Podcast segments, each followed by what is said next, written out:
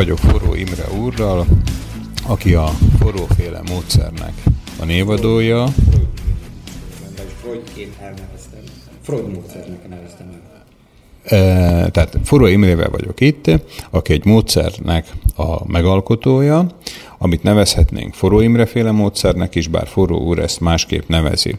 Forró úr, mi is akkor ennek a módszernek a neve? Hát ennek a módszernek a neve, hogy Freud, ami ö, nagyon hasonlít a, a, a, a, a osztrák ö, pszichológusnak a nevével, csak másképp írják, hogy ezt úgy, ahogyan ki van ejtve, hogy Freud, akkor Freudnak is van írva.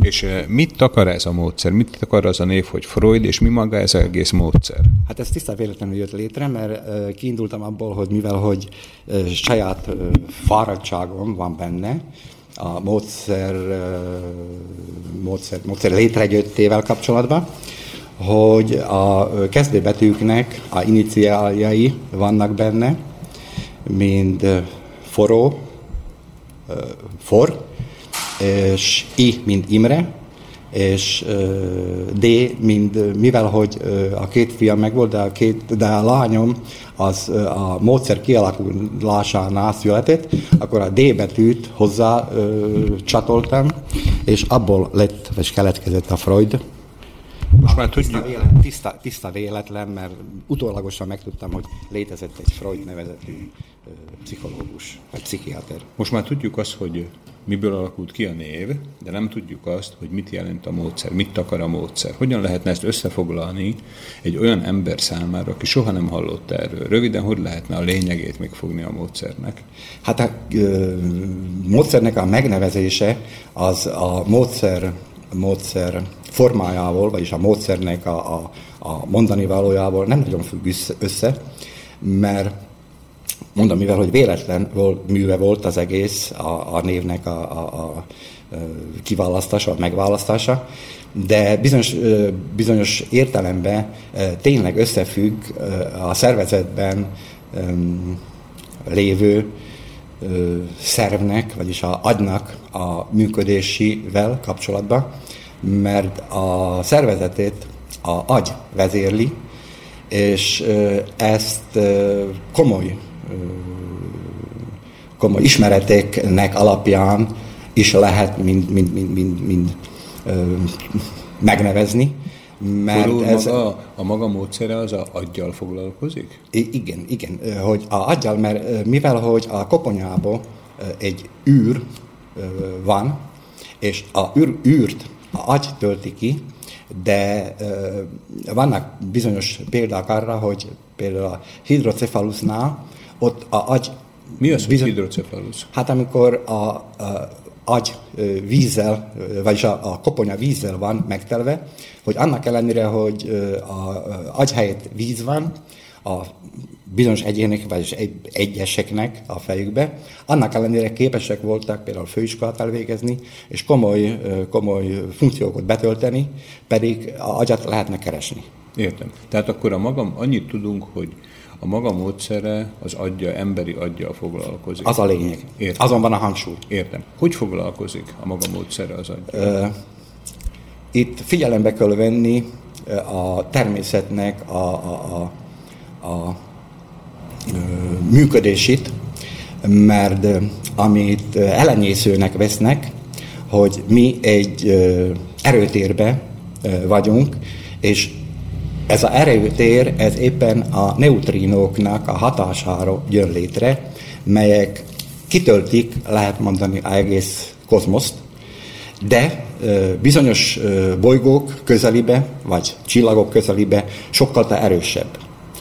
Ezt úgy lehetne egy laikusnak elképzelni, mint ha valakinek van tudomása arról, hogy a bumerangnak a röpte milyen ívet, vagy milyen, milyen formát ír le, hogy ezek a neutrinok, ezek egy bizonyos helyről szállnak ki, lehet mondani, vagy röpülnek, és olyan lepkeformába, vagy egy olyan végtelen formába kerülik meg, vagy, vagy teszik meg a utat, hogy, ö, ö, hogy jobban el lehessen képzelni, mert mondjuk azért ez kicsit elképzelhetetlen, hogy ha vesszük, vagyis hogy így, ha viszünk egy tárgyat, mely mágnesos, és mágnesos tér, teret hoz létre, akkor ha vas forgácsot szétszórunk, például újság alá, hogy ne kerüljön, vagyis ne kerüljön rá a mágnesre, akkor kialakul olyan két,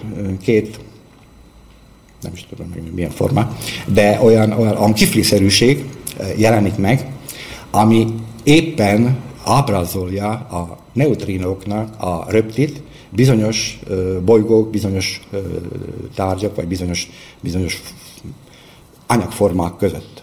Értem, és maga ezzel foglalkozik?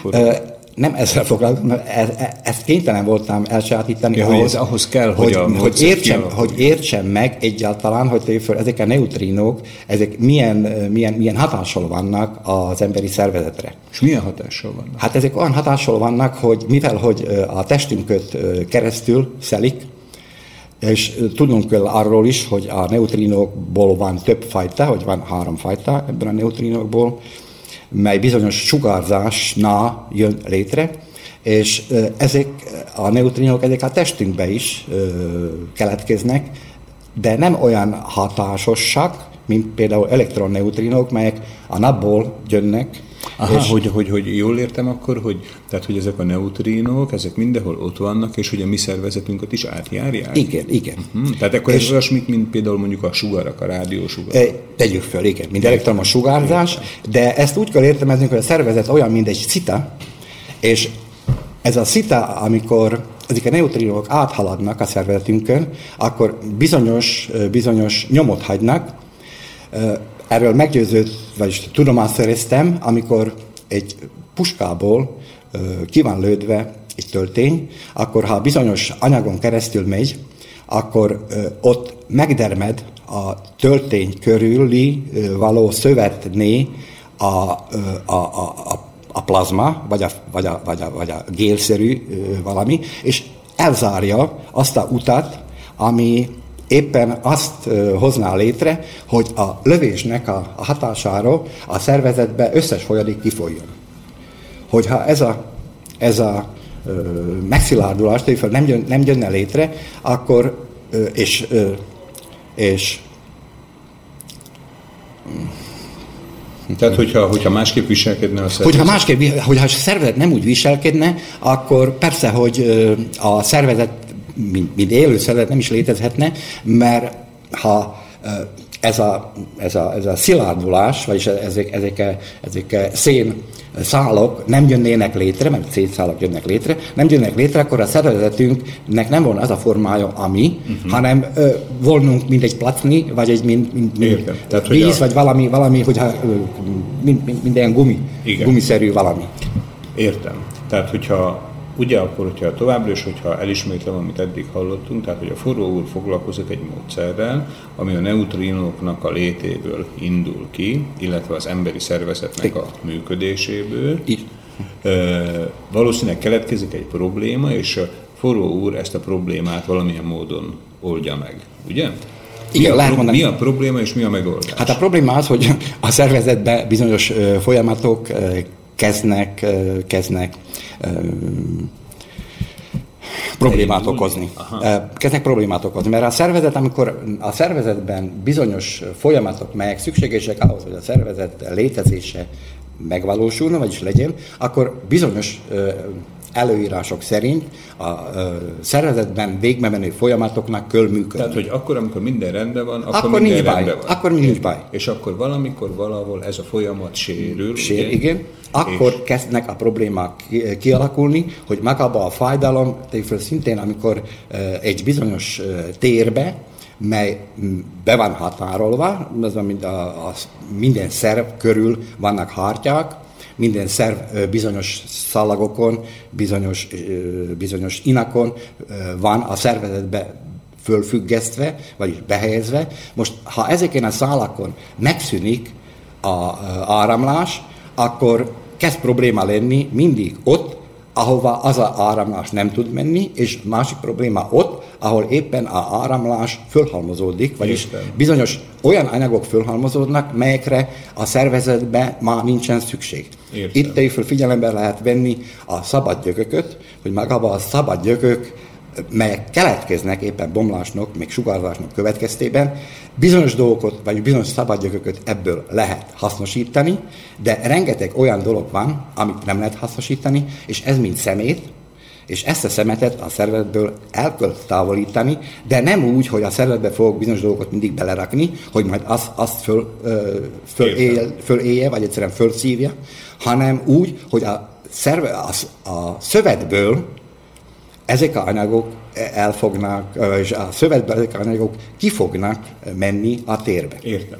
Forró mióta foglalkozik ezekkel a gondolatokkal? Hát ezekkel a gondolatokkal bársodos, bárs, bársonyos forradalom bizonyos értelemben ezt a folyamatot elindította, Igen. és lehet mondani attól a 90-től ezzel a, ezzel a mm, módszerrel. módszerrel, vagy ezzel a, ezzel, a, ezzel a ismeretekkel, vagyis ezeket a ismereteket igyekeztem elsajátítani, Értem. hogy mi is okozza lényegében a problémát, a problémák. Tehát mi a problémáknak az alapja, a, ugye? Igen, igen. Értem. Tehát most, amikor a beszélgetésünk készül, 2016. szeptember 3-a van, Forró 90 óta, 1990 óta kb. ugye Igen. foglalkozik ezzel a problematikával, akkor hogyha jól számolom, akkor ez 26 éve, Igen. ugye? Tehát 26 éve gyűjt ismereteket, próbál következtetéseket levonni abból, hogy mi jelenti mindenféle mondhatjuk így, hogy testi problémának az alapját? Igen, a, problém, a problémáknak alapját. Most a testi, tehát vagy akkor, szellemi mindegy olyan értelemben. Tehát, tehát, hogyha jól értem, akkor Foró úr egy általános képletet e, ír le, hm ami minden, mondjuk úgy most beszélünk ugye a emberi testről, tehát ami az emberi testnek a problémái, most mindegy az, hogy a fülről beszélünk, vagy pedig a talpról, hogy valamilyen közös gyökere van minden a problémának. Probléma, igen. Ugye jól értettem? Igen, ezt? igen. Értem. Počúvate slobodný vysielač.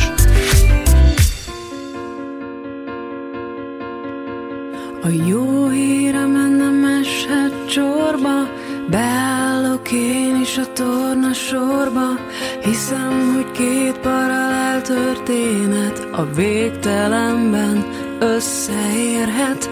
Álmaimban nem ezt vártam De felébredtem és megtaláltam. Szabad egy hely és leparkolnék. Veled az időben eltévednék. De tudom-e majd überelni anyádat És te nem mosod magad után a kádat.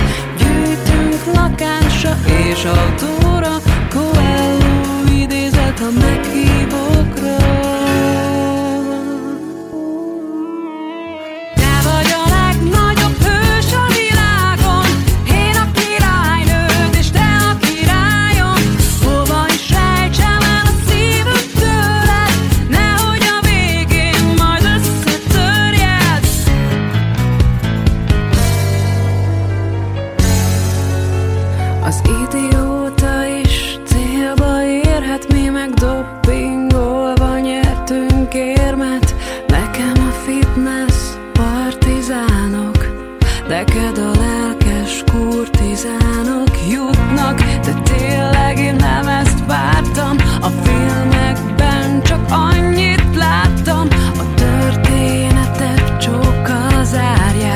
folytatást velünk folytatást.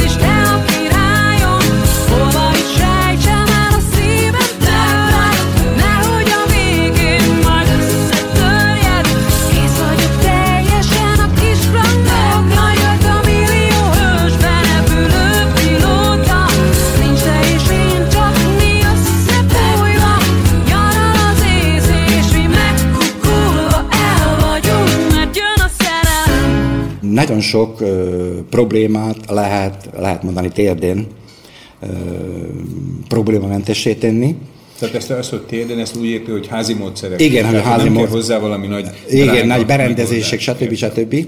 Mert még itt a szak területre, ha visszatérnék, hogy a szervezetből lévő gázok, melyek távoznak, azokról meg lehet, persze, hogy műszerek segítségével, nem kell támaszkodni arra, hogy valaki auralátó, hogy most akkor én valakinek a, a, a elképzelése, vagy, vagy, vagy sokszor mint fantasmagóriájára támaszkodjak, hanem létezik aura fotó, mely ö, alátámasztja azt a ö, jelenséget, hogy a szervezetből bizonyos gázok távoznak. Ne haragudjon, hogy közbevágok, csak hogy ne legyen félreértés. Milyen gázokra gondol Egy atomú gázok, melyek éppen a bomlás termékek, most én, most én nem, megpróbálom valahogy szalonképesen és udvariasan leírni. Tehát azokra a gázokra gondol, ami a bélműködésnek a során... Nem, melyek lehet... szövetbe jönnek Aha. létre, mivel hogy szövetbe szintén bomlás megy végbe, hogy ott organikus anyagról van szó, és a organikus anyag, ha elveszíti bizonyos működési formáját, vagy bizonyos formáját, akkor szétpotyan, itt a molekulákról van szó, meg a sejtekről, hogy a szervezetbe köztudott, hogy a vörös vérsejtéknek a élettartalma 120 nap. Na most egy évben az összes vörös vérsejt az lehet mondani, háromszor cserélődik ki. Na most az a vörös vérsejt, hogyha elhal, akkor igen, vannak ott monociták, vannak ott sejtfaló fagociták, melyek éppen ezeket a vörös vérsejteket tudják fölemészteni, de mi van azzal a fagocitákkal, még azzal a, azzal a monocitákkal, melyek ezeket a vörös vérsejteket megeszik, hogy azok ott, azok szintén szétpottyannak, azok működőképtelenné válnak. Ez egy olyan dolog, hogy a szakemberek ezt szerint a filozófia szerint, a, a, mi szerint gyógyítanak, hogy elvárják, elvárnak egy ilyen abszurditást, hogy nincsen szükség arra, hogy a elhalt embereket azokat a temetkezési vállalat temesse el, mert minden elhalt ember az saját maga elmegy például a krematóriumba, vagy elmegy a temetőbe, és ott saját magát elhantolja. Na ezt most nem pontosan értem, forró volt. És nem vagyok benne biztos, hogy ezt, hogy ezt a hallgatóink is meg fogják érteni. Megmondaná ezt valahogy gyakorlati módon? Hogy gyakorlati módon úgy kell értelmezni, hogy a természetben van, létezik, vagy léteznek ekoszisztémik, uh-huh. melyek saját magukat tartják föl, hogy értelmes legyen. A oroszlán megeszi a gazellát, de ha nem lesz gazella, és oroszlán hajlandó mást is fogyasztani, vagy más is van neki, akkor elfogyassza, de előbb-utóbb tönkre megy a genomja oroszlánnak is, mert ő neki a küldetése az, hogy éppen alatta lévő ö, szisztémbe éppen azokat a egyéneket, melyek ö, mind, mind, mind, mind, mind elveszítették a képességüket ö, a saját föntartásra, vagy saját ellátásra, akkor azokat egyszerűen fogyasszák, hogy a állatvilágból ö, mindig a rosszabb vagy, vagy, vagy, vagy betegebb uh-huh. egyénekét válasszák ki ezeket, ezek a predátorok. Értem. És ott csinálnak lényegében bizonyos értelemben rendet. Hogy a szervezetben is rengeteg baktérium van, melyre szükség van ahhoz, hogy a szervezetben fölbomlott, vagy elbomlott Értem. élő szövetet, vagy élő sejteket azokat elfogyassza, de van egy bizonyos határ, hogyha érték fel azokat a, például, hogy most már beszélünk a sejtekről, de hogyha én a macskát, mely meg van szokva ahhoz, hogy ő a egereket fogja fogdosni, és mivel, hogy túl sok egér lesz, és a macskából kevés lesz, akkor én a egereket fogom mérgezni. Most, hogy a macska azokat a mérger, mérgezett egyéneket elfogyassza, előbb-utóbb kimúlik a macska is. Aha, értem. Úgyhogy ilyen folyamat megy végbe a szervezetbe. Uh-huh. Tehát, hogyha a szervezettől túl sokat akarunk, vagyis ezektől a védőmechanizmusoktól túl sokat akarunk, akkor előbb-utóbb ezek a védőmechanizmusok is valamilyen módon sérülni fognak. Igen, igen, fölbomlanak. Értem, értem. Tehát, hogyha ne haragudjon, hogy én mindig visszatérek egy kicsit ilyen, ilyen egyszerű, laikus kérdésekhöz. Tehát, hogyha elmegy a forró úrhoz egy polgár, Rá, igen. akinek van valamilyen problémája, akkor mi, mi lenne az első lépés, amivel találkozna forró úr? Hát először is most, hogy ne, ne hagyatkozzon arra, hogy mit mondok én, hanem először is közölné, hogy mi a problémája. Most, ha komolyabb problémáról van szó, az van, hogy nagyon sok természetgyógyász bátor kijelenti, hogy például onkológiai pacienssel tud mit kezdeni, nem problémát, csinál ezt, csinál azt, elmúlik. Ez így badarság, szamarság. Ez lehetetlen. Hogy mivel, hogy sok mindenre engedélyem nincsen, és saját, vál, saját trikomra sok mindent nem merek vállalni, mert nincsen éppen szak támogatásom ilyen térén, amire szükség volna ahhoz, hogy bizonyos betegségeket a klinikákon is sokkal egyszerűbben és hatásosabban tudnák kezelni, de mivel, hogy ezzel nem rendelkezem, akkor ö, egyszerűbb dolgot elvállalok, de komolyabb dologgal persze, hogy ö, a illetőt elküldöm szakemberhez.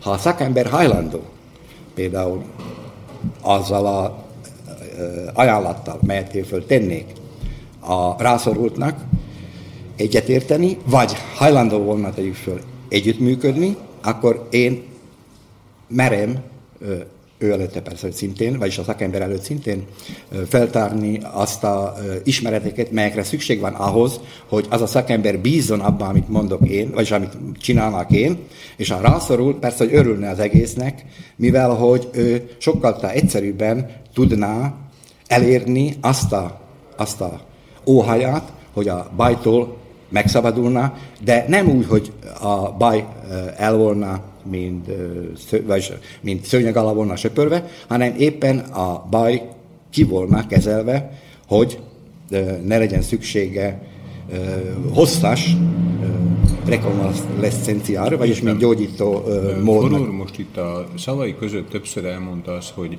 bizonyos dolgokra van engedélye, bizonyos dolgokra nincs. Tehát ezt fölfoghatjuk úgy, hogy maga e, ilyen saját kezdeményezésből kezdett el ezzel foglalkozni, tehát nem valamiféle e, iskolán, tanfolyamon Ö, szerezte ezt a tudását, hanem ez egy ilyen saját magának a szorgalmából? Ö, mondjuk nem egészen, hanem a, a, ez, a, ez a... Hogy, hogy szólítják önt a, a kliensei, hogy forró doktor úr, forró nem, tanácsnok nem, úr? forró úr. Értem. Forró úr. Ö, semmi, semmi extra nem vagyok. Értem, van ezzel kapcsolatban önnek esetleg valamilyen, valami ahonnét máshonnét szerzett információkat, tehát mondjuk valami végzettsége? Vagy... Ö, igen, elvégeztem, mint master kurzot, és bizonyos ismereteket, ismeretekről meggyőzöttem egyazó szakembereknek a, a szakemberek beszélgetésével kapcsolatban, de nagyon sok példát szedtem éppen, vagyis merítettem éppen a hétköznapi életből, de a probléma, és nem is a probléma, hanem a, a módszer megindításához éppen a saját egészségügyi problémáim Aha. kényszerítettek, lehet mondani, mert a szakembereknek a ismereteibe, vagyis a, a, a javaslataiba, vagyis javaslatait nem voltam hajlandó elfogadni, mert az a érzésem volt, hogy ez nem fogja kezelni, vagy nem fogja, nem fogja éppen azt a problémát ö, megoldani, mely problémából én Értem. Ö, Tehát akkor a vagy forró, problémával én küzdöttem. Akkor a forró úrnak az első paciense saját, saját magam volt. Igen. Értem. Az és, de ez, de és jó tapasztalatai voltak magával? Mármint saját magammal? Igen. Persze, hogy de ez egy folyamat volt, hogy ez nem úgy jött létre, hogy most csináltam fel valamit, mint hogy nagyon sok természetgyógyász azt mondja, hogy eljön, és akkor mit tudom én, fél órán belül, vagy egy órán belül elmegy innen, mint kicseréve. Ez így nem működik. Hogy itt éppen lehet mondani, az a idő, mely eltelt a kezdettől mai napig, hogy még a mai nap is bizonyos problémákat mindig oldok meg. Tehát visszajáró beteg a saját.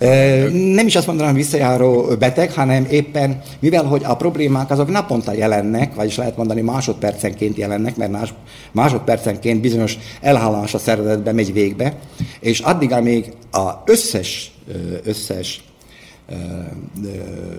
folyamat végig? Nem folyamat, hanem összes hálózat uh-huh. nem tisztul ki, addig ö, persze, hogy mindig, vele, hogy lesz mindig, valami, mind, mindig kell, nem is hogy számolni, hanem mindig kell tisztítani, lehetne így mondani. Mert egy alapvető, csak egyszerű példa, hogy a szakemberekkel persze hogy beszéltem, ö, egyet teljesen megemlítek konkrétan, hogy a Szlovák Tudományos Akadémián voltam, ott egy szív szakemberrel beszéltem, melyről... Bocsásson meg csak, Igen? hogy értsük, tehát, hogy maga volt a Szlovák Tudományos Akadémián, hogy egy ottani szakembernek a problémáját Nem, nem, megoldja, nem, nem, nem. vagy azért Nem, mente, hogy azért- a maga problémáját oldják Nem, meg? azért mentem oda, hogy nem így tudna segíteni, vagy nem volna hajlandó velem együttműködni. Aha, ennek a módszernek Ennek a, ennek a módszernek, annak a képesség, igen, annak a képességnek a, a, a alátámasztása. Értem, vagy. értem. És Tehát elment konzultálni. igen, Tudom. lehetne úgy mondani. Igen. Saját trikomra, hogy beállítottam is. A beszélgetés meg- megajándékozott máskor egy könyvvel is, mert cikk, vagy mind idegsebész, azt hiszem idegsebész volt. És véletlenül észrevettem, nem szokásom máskülönben nagyon foglalkozni azzal, hogy kinek mi a problémája, de észrevettem, hogy önnek aritmiája van. És mondom neki, mondom, hogy ne haragudjon, de mondom, mindegy, nem lényeges, de hogy önnek aritmiája van. Igen, igen, igen, hogy miért, honnan? Mondom, hát most nem arról van szó, hogy most hogy mondom, van vagy nincs. Hogy van, mondom, ne haragudjon, de mondom, megengedi, hogy egy, egy olyan kisebb dolgot így föl csinálnák, és tehát ott az egész, mit tudom, fél percet lehet, vagy 30 másodpercet, egy óra, vagy egy percet, lehet, hogy többet nem is. És mondom, hogy no, most próbálj meg, hogy van-e aritmiája. És akkor megfogja a ütőerit, és mondja, nincsen. Mondja, hogy és ezt még hogyan ért el? Hát és akkor kezdtem neki mondani, hogy az emberi szervezetben éppen ezek a gázok, mint hogy amikor fölhalmozódnak a vér áramba, Jól értem, tehát Forró csinált egy kis előadást egy idegsebésznek a. Szlovák Tudományos Akadémián. Igen, igen, igen, igen. És mondja, hogy na jó, de ez, ez hogyan tudja, mert hogy már volt itt Oroszországból is valamilyen ilyen, ilyen ö, mm, természetgyógyász, és hogy nem voltunk hajlandó vele foglalkozni, mert hogy egyszerűen az egésznek mi nem hittünk. Mondom, hát pedig mondom, hogy arról van szó, hogy a elektromos impulzusokat gerjeszt a szív is. De mindemellett elektromos impulzusokat gerjeszt a agy is, és mondom, a szív az éppen a agy idegekkel van összekötve, a tízes idegpálya, a nervus vagus vezérli mindemellett nagyon sok belső szervet, mindemellett szívet is. És mondom, ha a két impulzus egymást éri, akkor mondom, ott egy nagyobb lökés van, és többi kisebb, és akkor egyszer nagyobb lökés észrevél, mint aritmia. Uh-huh. És egy idő így beszélgettünk, magyarázom neki, és megint csak megfogja el, és ó, már hogy visszajött. Mondom, aritmia, uram, ugye? aritmia, igen. Mondom, uram, uram, mondom, én nem azt állítottam, hogy magának ez nem jön vissza. Mert mondom, ezt a belső problémák okozzák, melyeknek a kezelése, lehetne úgy mondani, vagy folyamat egyszerűen hosszabb ahhoz, hogy ez ne következzen be. De mondom, hogy ha olyan értelemben hajlandó volna együttműködni, akkor mondom, én magad nem, hogy megtanítanám, hanem egyszerűen megmagyaráznám, és mondom, meg lehetne róla győződni műszerekkel, hogy tényleg ez egyszerűen így működik. Ne haragudjon, hogy most nem akarok viccet csinálni, csak eszembe jut azért erről az a gondolat, hogy, hogy akkor maga elmondaná neki, hogy igazából hogy vannak a dolgok, ugye? Igen, igen, igen, igen, igen. Aha, és ne haragudjon, most egy kicsit már komolyra fordítom a szót. Tehát ugye a, van a hétköznapi tudomány, Igen. aminek a eredménye ugye a orvosoknak, a biokémikusoknak, különböző kutatóknak a munkáiba e, megvalósul, vagy megmutatkozik.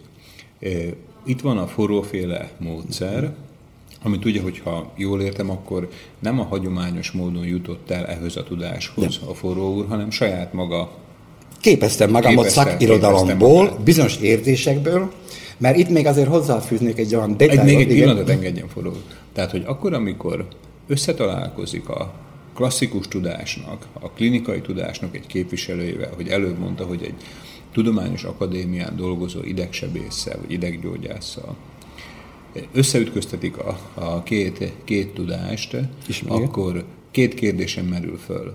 Egyrészt az, hogy hogy reagálnak a, a mondjuk úgy, hogy a hivatalos tudós társadalomnak a tagjai, a másik pedig az, hogy érez-e esetleg valamilyen bátorság szükséget arra a forró úr, hogy ütköztesse ezt a tudást a klasszikus medicinának a e, képviselőivel. Hát igen, hogyha nem szeretném éppen elérni ezt a ütköztetést, akkor hallgatnak, és csinálom a dolgomot, de én nekem éppen nem azon van a hangsúly, hogy most én a saját, uh, saját elképzelésemet a szélesebb körű közönség elé, mint hogy tárjam, mert nem az a célom, hogy most én előttem, mint 30 vagy 40-en álljanak, hogy majd én meggyógyítom, mert ha gyógyítani akarják, akkor ott van a szakember, mert meggyógyítsa őket, hogy én, épp, én nekem éppen az a célom, hogy a egyének vagy az emberek saját magukat vagyis tudatosítsák, vagy tudomásul vegyék, hogy a saját maguk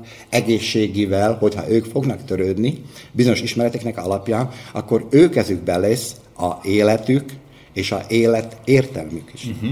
Tehát, hogy akkor a emberek ne csak úgy éljenek, ahogy mondjuk szoktuk közösségesen csak úgy bele a világba, hanem figyeljenek oda arra, hogyha betartják ezt a forróféle módszert, akkor egyrészt ritkában kell elmenniük a orvosokhoz, ugye? Igen. Tehát valószínűleg, hogy el fog kellene menniük az orvosokhoz, mert százszázalékosan Igen, talán. igen, hát ha nem tudnak magukkal mit kezdeni, akkor kénytelenek elmenni. Megoldani, de egyrészt, hogy kevesebbszer kell orvoshoz menni, igen. és azt a időszakot, ha jól értem, amikor nem kell orvoshoz menni, az azt talán hasznosabban, jobban éljék, igen, éljék igen. meg. Mert máskülönben még egy olyan megjegyzés, hogy ehhez a módszerhöz, vagyis így, hogy mivel... Tehát hogy akkor az... igazából maga nem is egy orvos, hanem inkább maga egy tanító kategória, ugye? Lehetne mondani, hogy egy bizonyos módszernek a elsajátítása ahhoz, hogy a szervezet működő képessé váljon, uh-huh.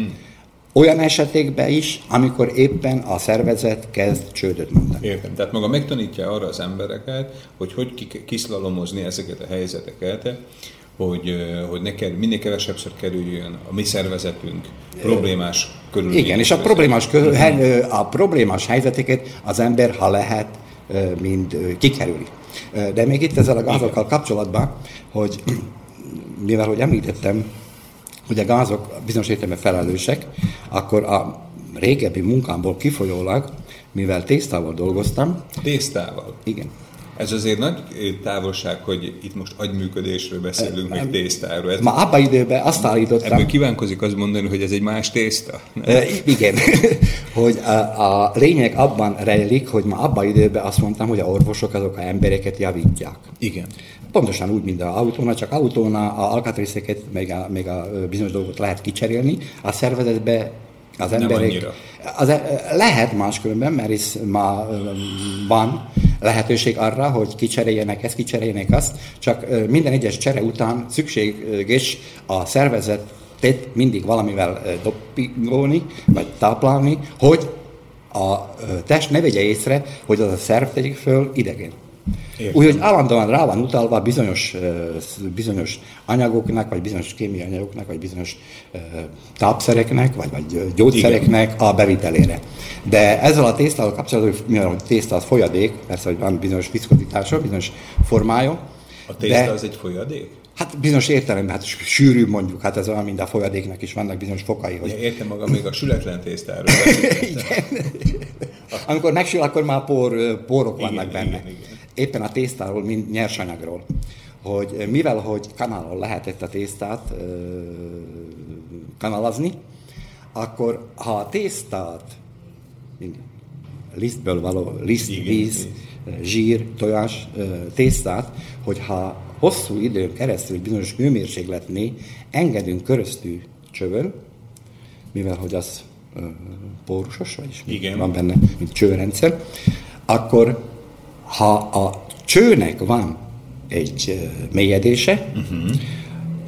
kialakul egy szifon forma, és ha ezt a tésztát hosszú ideig, 10-15-20 órán keresztül fogjuk ezen a csövön átengedni, hogy a másik végén fog kicsurogni, akkor ha a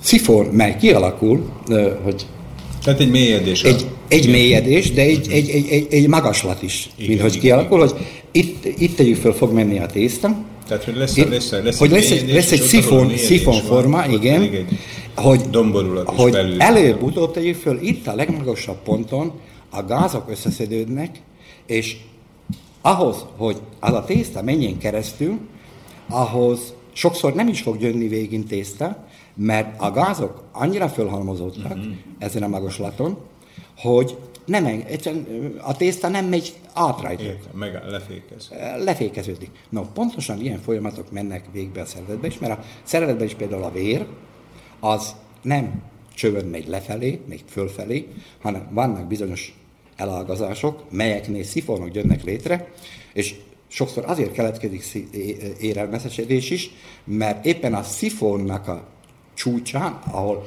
a vér nem tud körözül menni, ott megszilárdul, vagyis, vagyis beszárad, lehet mondani, repedezni kezd a érfal, uh-huh.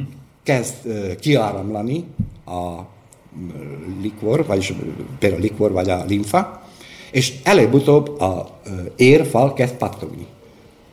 És Forró, a, ö, maga úgy beszél, ne haragudj, Igen? mondjam, úgy beszél, mint hogyha otthon lenne egy laboratóriuma, ahol, ahol ereket vág ketté, ahol véráramlást mér, ahol gázokat figyel meg, hogy honnan tudja maga ezeket? Hát ehhez nem kell laboratórium, uh-huh. mert ezeket, ezek a folyamatok lehet mondani, naparenden vannak bizonyos technológiai folyamatoknak. Uh-huh. Hogy ahhoz, hogy egy technológia, technológia legyen... Értem, tehát akkor, amikor ami tapasztalatot maga szerzett, például mondjuk a tésztáknál, abból applikálja ezeket a tapasztalatokat arra, hogy ez a vér áramlásnál is ugyanígy lesz. Igen, mert itt ott szintén magába a vér áramlik, magába a vér ereken belül megy, a érnek van ér, érfala, a, a artériáknak, mivel hogy azok ott nagyobb nyomás van, akkor az egy egészen más Értem. összetételű formát, bokköl egyszerűen annak a vérnek folyni, és mindenhogyan a horvát professzor említette, hogy a koleszterin az, hogy nem az végét, mert a ér, érbe a belseje, vagyis a, a, a nyalkohartya, vagy a, vagy a epitelje a érnek, hogy megsérül, hanem a érén belül, mert az egy dupla fal. Uh-huh. A dupla falban, amikor valami fölhalmozódik, hát akkor persze, hogy a alteresztést elzárja. Értem. És szűkül a ér. Vagy legalábbis úgy értem, úgy gondolom, hogy... És hogyha annak a érnek is van valahol, vagyis az a ér is valahonnét, valahonnét van táplálva. Értem. Az nem a vérből van táplálva, ami a, vér, ami a érén keresztül megy, hanem az egészen máshol is, hogyha azt a plazmát, vagy azt a, azt a ultrafiltrátot, mely éppen a érbe, érfalba van, azt ne, én nem tudom ö, áramlásba hozni, uh-huh. akkor ott abba érfalba persze, hogy a organikus anyag kezd fölhalmozódni. Értem. Tehát lesz egy torlódás. Igen. E, próbáljuk meg apró pénzre lefordítani, vagy váltani a forró úrnak a tudását. E, azok, akik információt kapnak a forróféle módszerről, azok kik, tehát hogy ugye azt mondtuk, hogy akinek van valamilyen egészségügyi problémája, a következő kérdés, hogy fölkereshetik-e a forró urat, vagy milyen módon tudnak kapcsolatba lépni a forróféle módszerrel, és mit kínál nekik a forróféle módszer? Hát ö, elsősorban tanácsot, hogy azzal a problémával tegyük föl, most én merem-e vállalni, vagy pedig forduljon szakemberhez. Tehát, bocsánat, hogy csak Igen? A érdeklődők is értsék. Tehát, hogyha valakinek van valami problémája, és úgy gondolja, hogy ez a beszélgetés talán valamiféle pozitív hatást váltott ki benne, és föl szeretné önt keresni, azt mindjárt majd megbeszéljük, hogy hogyan lehet magát konkrétan fölkeresni, de elmegy önhöz, és akkor forró úr egy beszélgetés után eldönti, hogy tovább passzolja, már ne haragudjon a fejezését, tehát hogy tovább tanácsolja e, az illető pácienst egy klasszikus orvoshoz, vagy pedig maga fog vele foglalkozni. Hogyha a forró úr úgy dönt, hogy maga fog vele foglalkozni, akkor mit fog csinálni? Tehát beszélgetni fognak, vagy, vagy mi lesz a lényege? A, elsősorban persze, hogy beszélgetni fogunk, már csak az véget, hogy a problémáról bizonyos áttekintéssel legyen, hogy az a módszer, melyről, vagyis mely véget egyáltalán, hogy fölkeresett, akkor az most mennyire győzte meg a illetőt arról, hogy megbízik abba, amit én majd fogok vele csinálni. És mit fog vele csinálni? Most megint attól függ, hogy a, milyen a probléma. Mert vázolunk csak egy egyszerű megoldás, hogy valaki jön azzal a problémával, hogy fáj neki a feje. Uh-huh. Na most annak, hogy valakinek a feje fáj, az, mint ahogy mondtam, a kázok fölhalmozódnak, mert... Most nem menjünk bele a szakmai részbe. Tehát valakinek nem, fáj a feje. Mondom, valakinek, valakinek fáj a feje, akkor eljön, és én megmondom, mit fogok neki vele csinálni, vagyis mit fogok csinálni, csinálok valamit, és ő, ő, ő eldönti, hogy most az a feje fáj még továbbra is, vagy nem. Most, hogyha, mert itt két probléma lehet, hogy vagy egyszerű, mint, mint adott helyzetben, vagy, vagy bizonyos újonnan létrejött probléma, mely őt éppen ingerli, vagyis tudatosítja vele, hogy ő neki fáj a feje, akkor nincs gond, mert akkor lehet mondani, egy ülő helyzetben, rövid időn belül ő neki ez a probléma megszűnik. De annak, annak a hatására, hogy a forró úr beszélget vele. Nem, annak a hatására, amit én csinálok vele. Na és ez a lényeg, hogy mit csinál? Hát is azt akartam mondani. Hogy, tehát úgy kérdezem, hogy hozzáér a beteghöz? Lényegében igen. Hogyha ő neki fáj a feje, akkor persze, hogy hozzáérik a, a, a fejhöz, mert a, hát ez olyan, erre csak azt lehet mondani, hogy még a hölgy, vagyis a, a nő távúton nem tudott teherbe esni. Ahhoz, hogy bizonyos konkrét kapcsolat legyen azzal a illetővel, ahhoz szükség van hozzányúlni. Hogy pontosan az a hely, ahol őneki a probléma és a fejfájás van, akkor ahhoz hozzá kell nyúlni, vagy ahhoz, ahhoz azzal érintkezni kell, és a érintkezésnek az a következménye, hogy ott abban a helyben a nyomás, mivel én belőlem is megy bizonyos kisugárzás, uh-huh. akkor a én kisugárzásom ő benne megnyitja azokat a pórusokat, Aha, melyek a bőrön keresztül, vagyis a szövetén keresztül tegyük föl, bejutnak abba a helybe, vagyis arra a helyre, és ennek a, ennek a lehet mondani, sugárzásnak a hatására azok a, az a nyomás, ami azon a helyen van, az távozik. Ez most egy nagyon lényeges dolog volt forróul, tehát hogyha jól értem, kérem ezt majd erősítse meg, tehát hogyha jól értem, akkor a forró úrnak van egy olyan képessége, hogy valamiféle energiasugárzás. Kisugárzás. Valami, vagy egy mindenkinek van máskülönben. Aha, hogy ez mindenkinek Ez mindenkinek van. van. Értem. Tehát a forró úr akkor Csak... mondjam, föl tudja ismerni saját magába azt a képességet, hogy sugározást bocsásson ki magából, és ezt egy valamilyen problémával küzdködő páciensnek a problémájának a eltüntetésére is föl tudja használni. Igen. Ez azért gondolom nincs meg minden embernek. Vagy ez e, így, hogy megvan, csak meg én nem tudja ezt a, ezt a kisugárzást kontroll alatt tartani. Mert nagyon sok egyén ezt a, ezt a képességét mint, mint, mint znyeužíva, mi az magyarul? Hát, hogy ö, hogy lenne ebbe esetben legjobban for, tehát, hogy rossz célra használja. Igen, fel, tegyük fel, értem. hogy ezek a, ezek a ö, egyének, akik így házolnak, uh-huh. és ö, a ö, tudatlanoktól bizonyos ö, anyagi javakot ö, elsajátítnak, ezeknek éppen megvan az a tulajdonságuk, vagy képességük, hogy ők abban másikából létrehoznak egy olyan, olyan állapotot, melyné megszűnik a gondolkodás. Uh-huh. És ők ezt mind, mind, mind Tehát erre szokták mondani egy köznapi nyelven, hogy beszugárálja őket a... Igen, igen, igen, ha, igen, igen. Erre tegyük fel azt is mondják, hogy ez mint hogy mágia.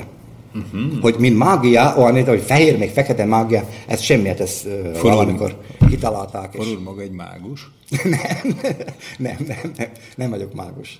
Nem. De akár lehetne mágus. Is igen, igen, hát nagyon sokan tegyük föl, a mágus szó alatt sok mindent értenek, mert nagyon sokan tegyük föl magából a magyaroknak eredetet is mágusokra, mert a mágusok tényleg bizonyos időkorszakban voltak, mint tanácsosai a uralkodóknak, és sokszor a mágusok tudta nélkül, vagy jóvahagyása nélkül rengeteg esemény nem is következett be.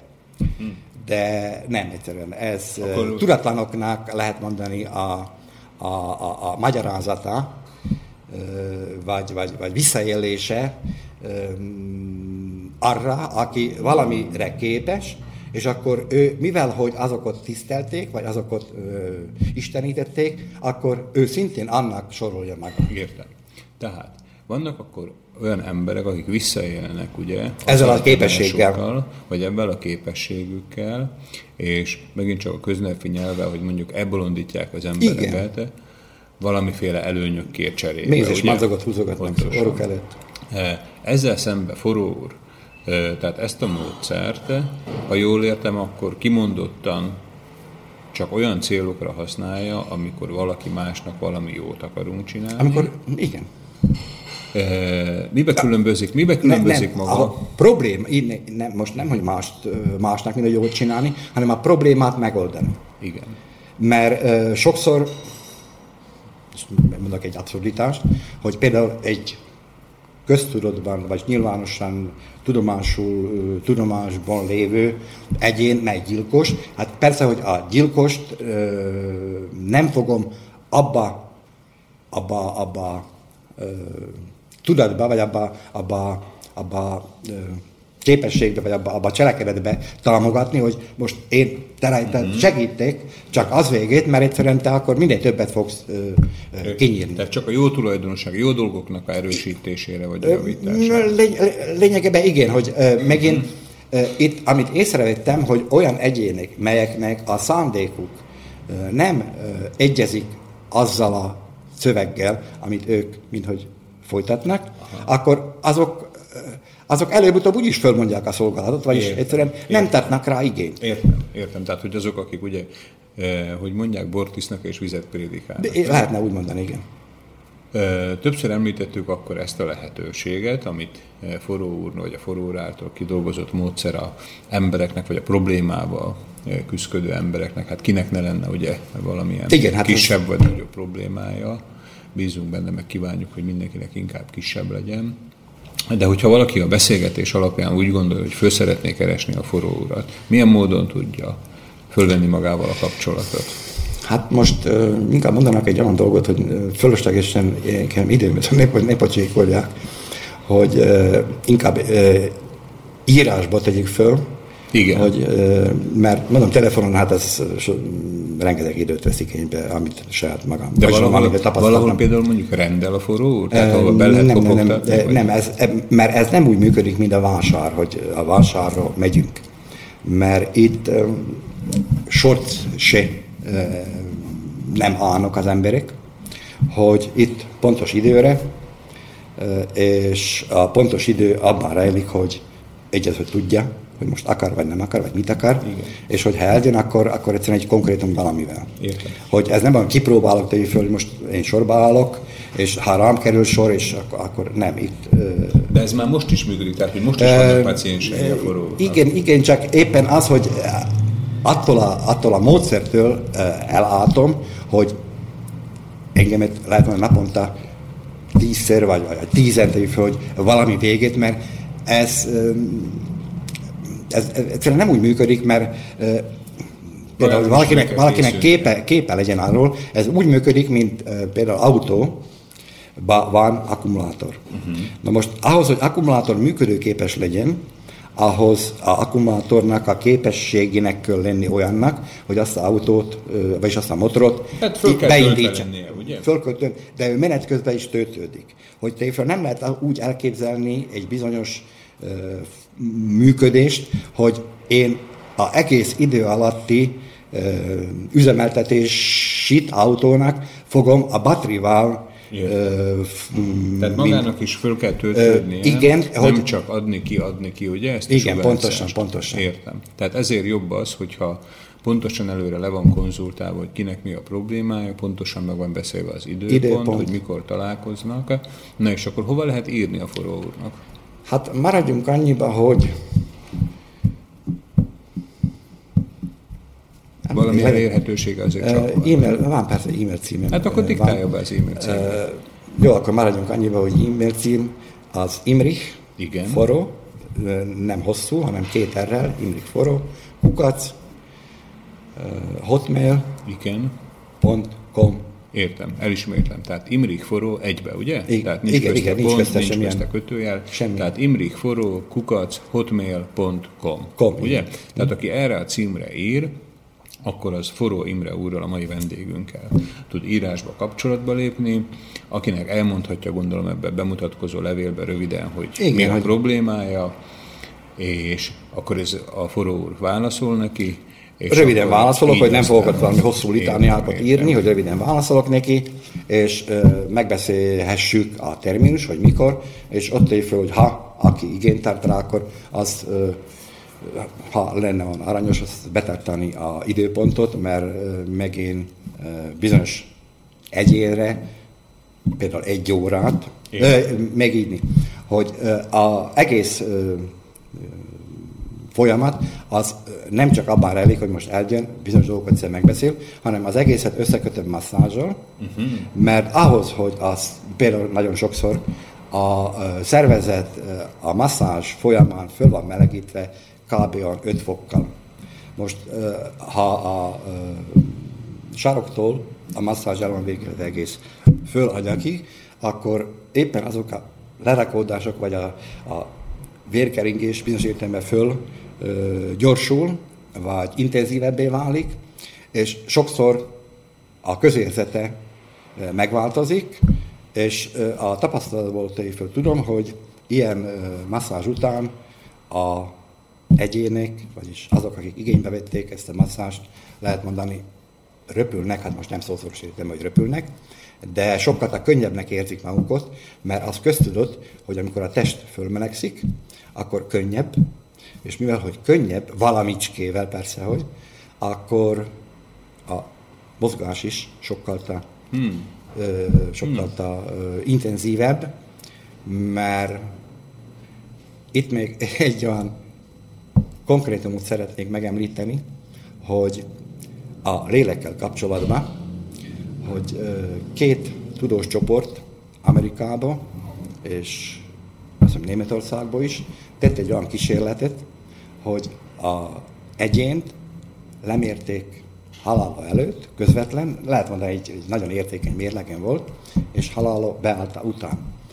Érdekes módon tegyük föl a ö, egyén, az a halála előtt volt nehezebb, és a halála után volt 0,0026 ezred grammal könnyebb.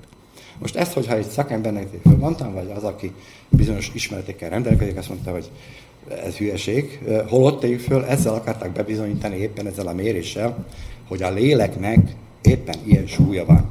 Ez így badarság. Mert tény, hogy a szervezetet, vagy bármilyen testet, hogyha veszünk, ha benne ritka, ritkított levegőt teszünk, és például ezt a poharat, hogyha e, mi vizet kiöntenénk, e, beletennénk egy golyót, hermetikusan lezárnánk, létrehoznánk benne ritkított teret, előtte, mielőtt ezt a ritkított teret tennénk, betennénk a, a mérlegbe, mérlegre, volna egy bizonyos súlya, aztán a teret mind kiegyenlítenénk a kinti atmoszférával, atmoszféra nyomásra, akkor érdekes módon ez a pohár azzal a golyóval könnyebb volna, mint amikor ez hermetikusan le volt zárva. Ebből egyszerűen az a következtetés van, hogy vagyis ezt mennyire lehet föl értékesíteni a szervezetnek a élet meg halál közti állapotáról, hogy amint a szervezetbe, vagyis jobban mondva írni, a halál bekövetkezik akkor, amikor a agy és a test nincsen szinkronban, hogy létezik agyhalál, de a test még működik. Azt létezik egy olyan folyamat, amikor a agyhalál beállt, és a test is folyamatosan kezd, hogy itt a hőmérséklet kezd csökkenni, hogy éppen egy szak dokumentumfilmet néztem, és ott a hőmérsékletet figyelték a elhalázott egyénné, hogy a hőmérséklet kezdett csökkenni a agyba, ment lefelé, lehetett látni, hogy a test kezd kihűlni, és a legtovább ö, hőt tartalmazó szerv az testbe a máj. A máj legutolsónak kezdett. Na és mondom, hogy a élet meg halál között lényegében az van, hogy addig, amíg a agyban lévő, vagyis így, a koponyában lévő agy tud ritkított, vagyis tud vákumot mint sterilizálódva, vagy sterilizált környezetet föntartani, addig nincs baj.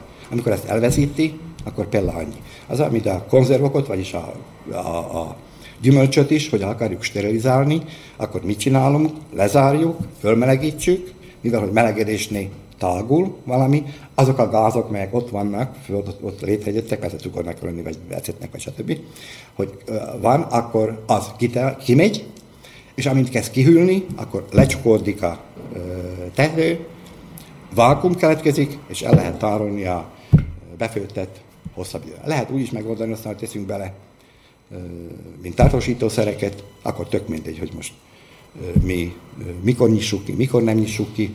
Esetleg, hogyha sterilizáló szerek vannak benne, akkor a teteje mindig mind, mind, mind, mind, mind fogyasztható lesz, de aljában benne létrejönnek gombák, melyek, melyek van, a gélszerűségét fognak alkotni, és az még ma toxikus anyag, veszélyes és mérgező. Na, hát úgy látom, hogy a forró úrnak a módszere, az azért magyarázatot mond legalábbis a forró úr módszere szerinte a folyamatokra.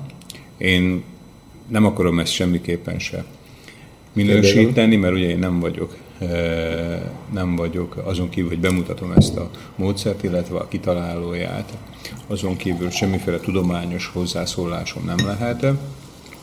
Én köszönöm mindenképpen, hogy ezt elmondta a forró úr, és elhangzott az, hogy hogy lehet önnel fölvenni a kapcsolatot. Még az utoljára, a végére annyit engedjen meg, hogy e, az elején azt mondta magáról, hogy természetgyógyász. Tehát, e, de így, ahogy most a jó, ugye részletesen beszéltünk néhány dologról, azért valószínűleg ezt pontosítani szeretné, tehát hogy igazából mi lenne az, ami, hogy én nevezhetem az ön szakmáját. Mivel, hogy az emberi szervezet is a természet része, akkor inkább én ö, azt a ö, megnevezést adnám magamnak, hogy a természet ismerő. Természetismerő, és ezt az ismeretet akarja átadni. És ennek a, ezen, e, a ismereten belül bizonyos folyamatokat, melyek érintik az emberi szervezetet is, egyszerűen azt szeretném elsősorban a ö, tudományos világnak, akik mind, mind arra esküdtek, és azért viszik, vagy, vagy veszik a fizetést is, hogy azért vannak értékelve. És persze, hogy azokra, akik, vagyis azoknak, akik éppen nem hajlandók, vagy, vagy, vagy nem bíznak bizonyos mm, módszerekbe, melyek ismertek, akkor lehetőséget kaptak ezáltal egy ismeret, mm, egy ismeretről, mely, ha megfelelő módon van alkalmazva, és a 50%-át, vagyis 51%-át a 100%-ból hozzá tudják adni a saját problémáik kiküszöböléséhez, akkor én a 49-et adom. Köszönöm szépen végszónak, köszönöm, hogy a Üdvözlök mindenkit. Köszönöm, hogy Počúvate Slobodný vysielač. I paid my dues time after time. I've done my sentence, but committed no crime. And bad mistakes, I've made a few.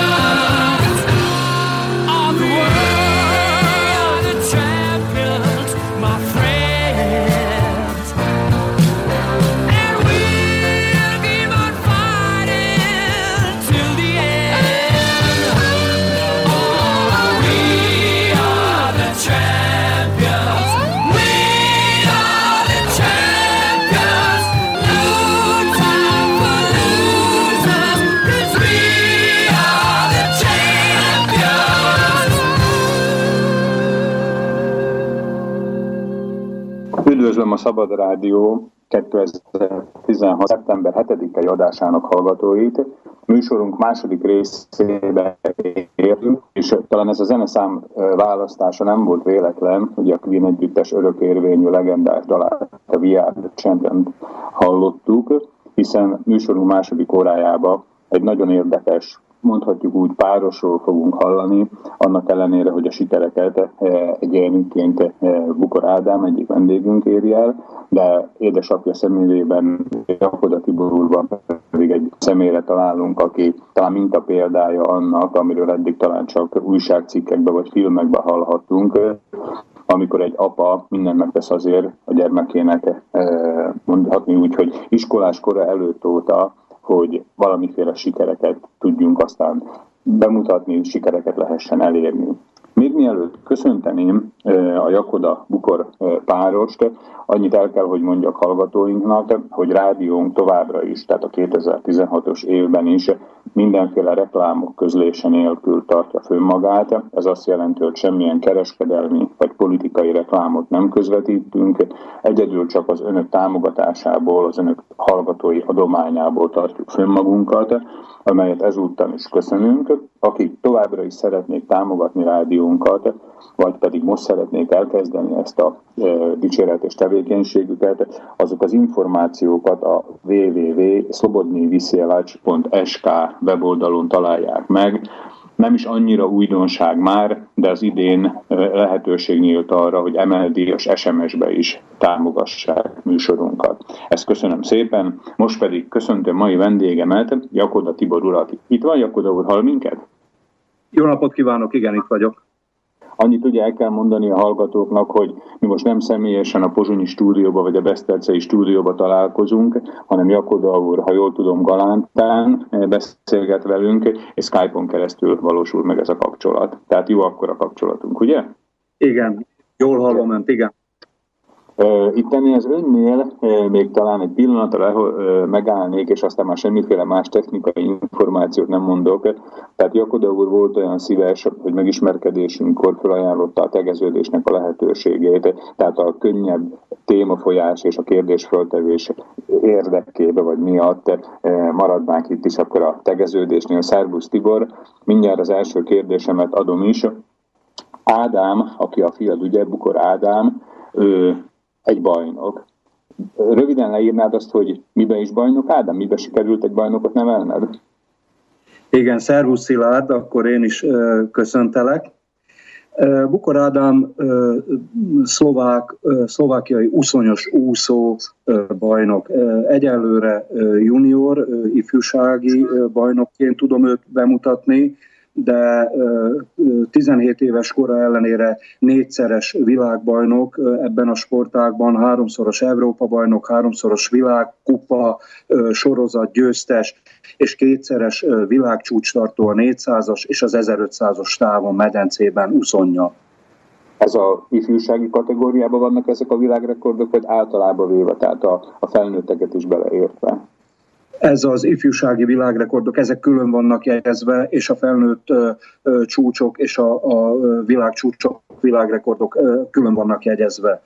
Értem. És akkor Ádám jelenleg a ifjúsági kategóriába tartja ezeket a rekordokat, illetve ezeket a csúcsokat, ugye? Igen, igen. Értem, értem. Mikortól fog számítani Ádám fölnőtt versenyzőnek? Ö, 2017. januárjától tulajdonképpen abban az évben, amelyben betölti a 18. életévét, abban az évben már a felnőttekkel versenyzik a versenyző, és addig viszont a junior kategóriában. Aztán a kontinentális és a, a világbajnokságokon csak ez a két csoport van, a 18 éven aluli és a 18 éven felüli korcsoport, viszont országos szinten természetesen vannak, vannak kategóriák hat éves kortól felnőtt korig. Értem. Na, eléggé belementünk ezekbe az életkori határokba, viszont talán ami számomra egy kicsit olyan kérdőjel lehet, hogy a hallgatóink nagy része is így van vele, hogy mit jelent az, hogy uszonyos úszás? Van valamilyen uszony rászerelve az embereknek a hátára, vagy, vagy, vagy hogy kell ezt érteni? Nem, nem a hátára, hanem a lábára. Van Hát, hát olyan, mint a búvároknak vannak ilyen békalábok, ugye? Igen, igen. Ez tulajdonképpen egy ilyen két darab, az egyik féle a két darab uszonyból álló gumi uszony, kis uszonyok, a másik, ez, ezt úgy kell elképzelni, hogy egy ilyen egy darab, egy labból álló mono uszony, sellőként úsznak a vízben lányok, fiúk, férfiak, nők, nagyon gyors ezt, ezt a sportágot tulajdonképpen az úszás forma egyének is nevezik. Uh-huh. Tehát, hogy, hogy, hogy egy, tehát egy uszonyt húznak mind a két lábukra, vagyis mind a két lábuk ugyanabban az uszonyban van, ha jól értem. Ugye így, hogy elképzelem? Igen, mind a két lábuk ugyanabban az uszonyban van. Én tulajdonképpen most az Ádám sportjáról fogok többet tudni mondani, mert ezt műveljük, ezzel dolgozunk. Ez egy ilyen monouszony, egy nagy darab lemez, most már szénszálas lemez is létezik. Ez ö, 70-72 centi, 72 centi átmérőjű, szélességű, magasságú uszony, ami, ami hát egy ilyen gumi papucsba, cipőbe lép bele mind a két lábbal, ez, ezt föl van erősítve a lábra, és akkor ezzel úszik pillangó, vagyis, vagy hát delfinúszás tulajdonképpen. Értem. Tehát akkor, ha jól veszem ki a szavaidból, akkor lényegében az, hogy uszont húznak az uszonyos úszók, akár kettőt, akár egyet, eh, egyetlen célt szolgál, hogy hogyan még gyorsabban a vízbe előre haladni. Pontosan, pontosan erről van szó. Ez egy ilyen meggyorsított, klasszikus úszás folyamat tulajdonképpen. Állítólag az oroszok találták ki valamikor a múlt század felében körülbelül ilyen, ilyen titkos csöndes és titkos és nagyon gyors úszást tudtak vel- vele rendezni, úszni.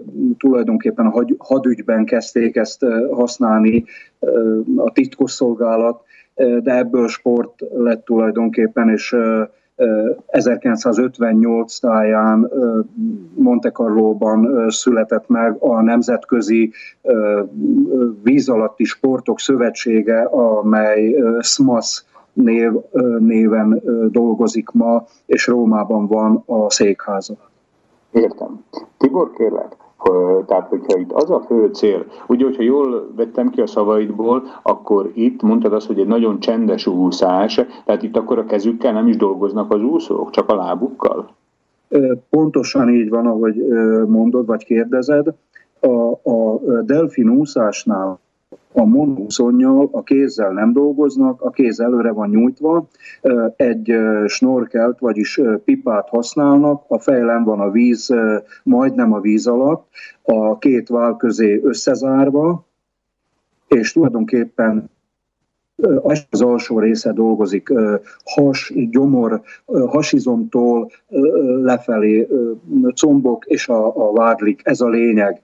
Nagyon erős hátizom. úgy képzeljem el, hogyha ő akarná, tehát az Ádám, a fiatal, ha akarná, Ádámmal egyébként a későbbiekben szintén fogunk beszélni, csak a hallgatóknak jelzem előre, tehát hogyha Ádám akarná, akkor ő, mit tudom én, bizonyos centiméterre a víz szintje alatt tudna úgy úszni, hogy hogyha ez a pipa nem lógna ki akkor nem is látnánk, hogy ott a úszik. Akkor nem lehet látni. Sőt, ebben a sportágban ö, van búvárúszás is, és van felszíni, amiről én, vagyis mi ketten most itt beszélünk, és a hallgatók hallják, ez a felszíni úszás. Ennek van egy alfaja, egy másik változata, amely a búvárúszás. Ezt úgy kell elképzelni, hogy ö, 50 méteres távon egy lélegzetre, egy levegővételre teszik meg a távot, és aztán van ö, 100-as és 400 méteres búvárúszás, amelyet palackkal, oxigénpalackkal tesznek meg, és tulajdonképpen egy ilyen automatika, egy ilyen szerkentyű kapcsán révén tudnak lélegezni. Ez teljesen víz alatt működik. Értem, tehát ezek bulvárszemüvegbe, palackkal csinálják ezt a dolgot, ugye? Igen, igen. Jó, de Ádámnak a sportja nem ez, ő lényegében húz egy nagy ö, uszonyt, meg egy pipát tesz a szájába, és akkor próbál minél gyorsabban a távot leúszni. Igen, természetesen. Jó.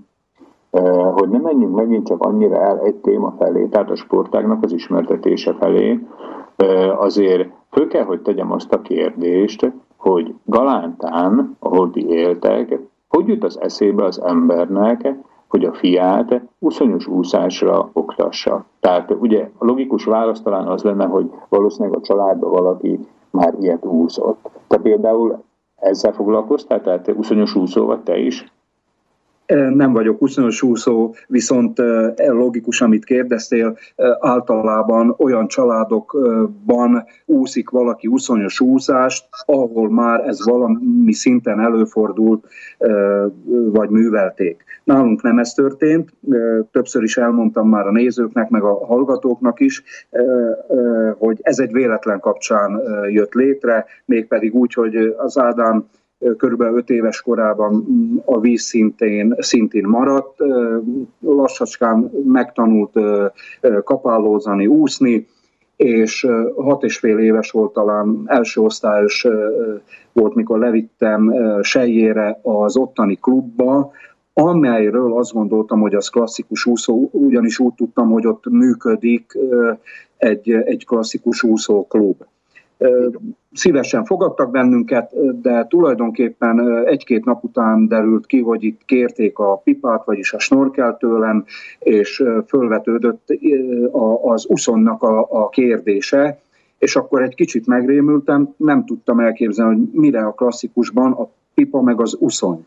Aztán körülbelül egy hét, másfél hét után derült ki, hogy a klasszikus úszó klub ez már nem működik, és egy új, teljesen új klub vette kezdetét. Talán a kezdetektől ott voltunk mi is, ez 12 évvel, majd 12 évvel ezelőtt történt. És így kerültünk oda tulajdonképpen. Tehát akkor érthetem úgy, hogy ez egy véletlennek a műve, hogy te rossz címre mentél? Rossz címre vitted a gyereket? Igen, pontosan. Ez egy véletlen műve volt, de az az igazság, hogy egy-két nap után, talán tíz nap után, mikor először adtam uszont a lábára az Ádámnak, azt kérdezték tőlem a szakemberek, hogy mióta úszik uszonnyal. Hát azt mondtam, hogy mostantól, ebben a pillanatban. Nem akarták elhinni, mert azt mondták, hogy körülbelül háromnegyed éves munka van egy ilyen szintű úszásban, amit ez a hat és fél hét éves gyerek művel. És aztán észrevettük, hogy nagyon kedveli a vizet, jó a vízfekvése, szeret dolgozni a vízben, nagyon kitartó. Az, alap, az egésznek az alapja az volt, hogy öt éves korában, öt és fél éves korában, ahogy említettem, a víz szintén, szintén maradt. Hogy nem el. Nem süllyedt el, igen. Már ne haragudj, hogy bocsáss, meg vissza és vissza is vonom ezt a kérdést, tehát ez, ez, ez nem volt talán túl, túl szalonképes kérdés. Tehát az, hogy, hogy jól tudod barátkozni a vízzel, akkor így mondjuk, ugye? Igen, pontosan. És az alap, a, a, a, még ettől is az elemi ösztönök vezettek oda, hogy sportolni kell, mert kb. három éves volt, mikor észrevettük anya és apa, hogy nagyon kitartó a gyerkőc. Mindenben, bármit, amit tett, amit csináltunk, nagyon kitartó volt, nem volt nyafogós, semmit soha nem kért, nyáron 30-32 fokos melegben kimentünk sétálni egész nap, egyszerűen egyszer nem kért teját, vizet, málnát, csak jött, ment velünk a végtelenbe, és, és tudtuk, hogy a, a kitartó erő, a kitartás az lesz az az alap ö, kő, bármit is fog Ádám végezni az életben, ami, ami aztán majd előre tolja, előre viszi őt. És aztán jött az úszás, és ennek a kettőnek az egyvelege, meg a szülői kitartás, ugye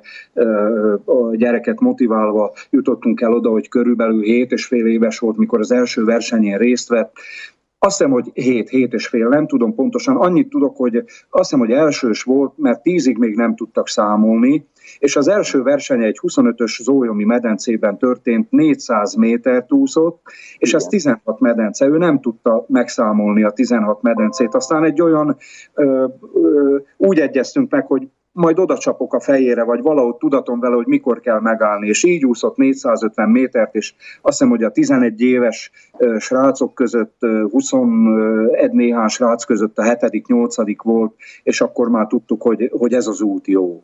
Tibor, várj egy pillanatot csak, hogy egy kicsit most ezt ilyen gyorsan mondtad, azért, hogy fölfogtam-e. Tehát arról van szó, hogy a fiad, Ádám, amikor elindult egy első komolyabb versenyen Zólyomba, akkor ő még olyan kis iskolás volt, hogy még számolni se tudott, és a hosszokat, tehát egy 25 méteres medencébe úsztak, ugye 400 méter. Igen, pontos. Tehát ugye, hogyha 100 méteres lenne a medence, akkor az 4 hoz, ha 50 méteres, akkor 8 hoz, ha 25 méteres, akkor meg 16 hoz, jól számolom? Igen. Érte. Tehát ő neki ugye egy úszó, gondolom normál esetben nyilván tartja, számon tartja az, hogy hányadik, hányadik ö, váltást csinálja. És ugye a fiad meg nem tudott számolni tíznél tovább, tehát ezért kellett egy szülői segítség, és te meg elfelejtetted ő neki ö, a fejét megcsapni, hogy most már vége a versenynek? Nem, tulajdonképpen ez, ez, ha most ennyire konkrétan belementünk, akkor ez úgy történt, hogy én az utolsó táv előtt, az utolsó 25 méter előtt a medence másik végén, ahol a bírók engem tulajdonképpen nem zavartak, ahonnan nem zavartak el, ott próbáltam most fejére csapni a medencében, de nem sikerült, mert mire odaértem, vagy mire Aha. ez, ez megtörtént volna, az Ádám ö, fordult egy bukófordulóval, és ö, odébb úszott, úgyhogy nem sikerült, és Értem. így, így történt meg az, hogy ő tulajdonképpen még ráúszott, addig Tehát még aztán, úszott, úszott kétszer 25 méterrel többet. hát 50 méterrel úszott többet, mert kétszer 25 tehát. tehát Igen. és, és nem, nem, ő- nem ő lett az utolsó. Nem, azt hiszem, hogy hatodik vagy hetedik lett, mint legfiatalabb versenyző kapott is, ö, ilyen kis elismervényt, kis diplomát, és ennek nagyon örültünk. Na, Tibor, mai vendégünk Jakoda Tibor, akiről azt érdemes tudni, hogy Bukor Ádám 25 úszó édesapja és edzője. Most Tiborral beszélünk, és aztán Ádám is belép majd a műsorba. Eltelt azóta, hogy, hogy levitted egy rossz címre a fiadat, ahol klasszikus úszást akartál vele oktattatni, vagy tanulni, és ebből lett az uszonyos úszás. A kettő között eltelt, ha jól számolom, 15-16 év, ugye? Tehát ilyen 5-6 évesen vitted le, és most pedig 17 éves az Ádám. Igen. Elmondtad a beszélgetésünk elején, hogy különböző országos, kontinentális világ csúcsoknak a tartója, és mi kell ehhez? Tehát, hogy, hogy ugye most főleg itt a magyarországi sajtót azért figyelik a mi magyar hallgatóink is. Tehát látjuk azt, hogy a magyarországi úszó sikerek azért nem adják olcsón. Tehát azok az úszók gyerekkoruktól ugyanúgy, mint Ádám, azért nagy drezúrának vannak kitéve. Hogy mibe különbözik a ti sportágatok, az uszonyos úszás? Tehát elég itt mondjuk heti két edzés, vagy, vagy tehát hogy mi kell ehhez, hogy ilyen siker lehessen itt elérni? Ha összehasonlításként fél mondat erejéig teljesen ugyanaz kell, ugyanaz kell hozzá, mint a klasszikus úszóknál. Egyetlen egy különbséggel, hogy az uszonyos úszók, vagy beszéljünk Ádámról, a mellúszáson kívül tökéletesen műveli az összes úszó ö, ö, Számot, fél ugye? számot, a pillangóban tökéletes, körülbelül a korcsoportjában Szlovákián a második, harmadik helyen úszna, ha úszna.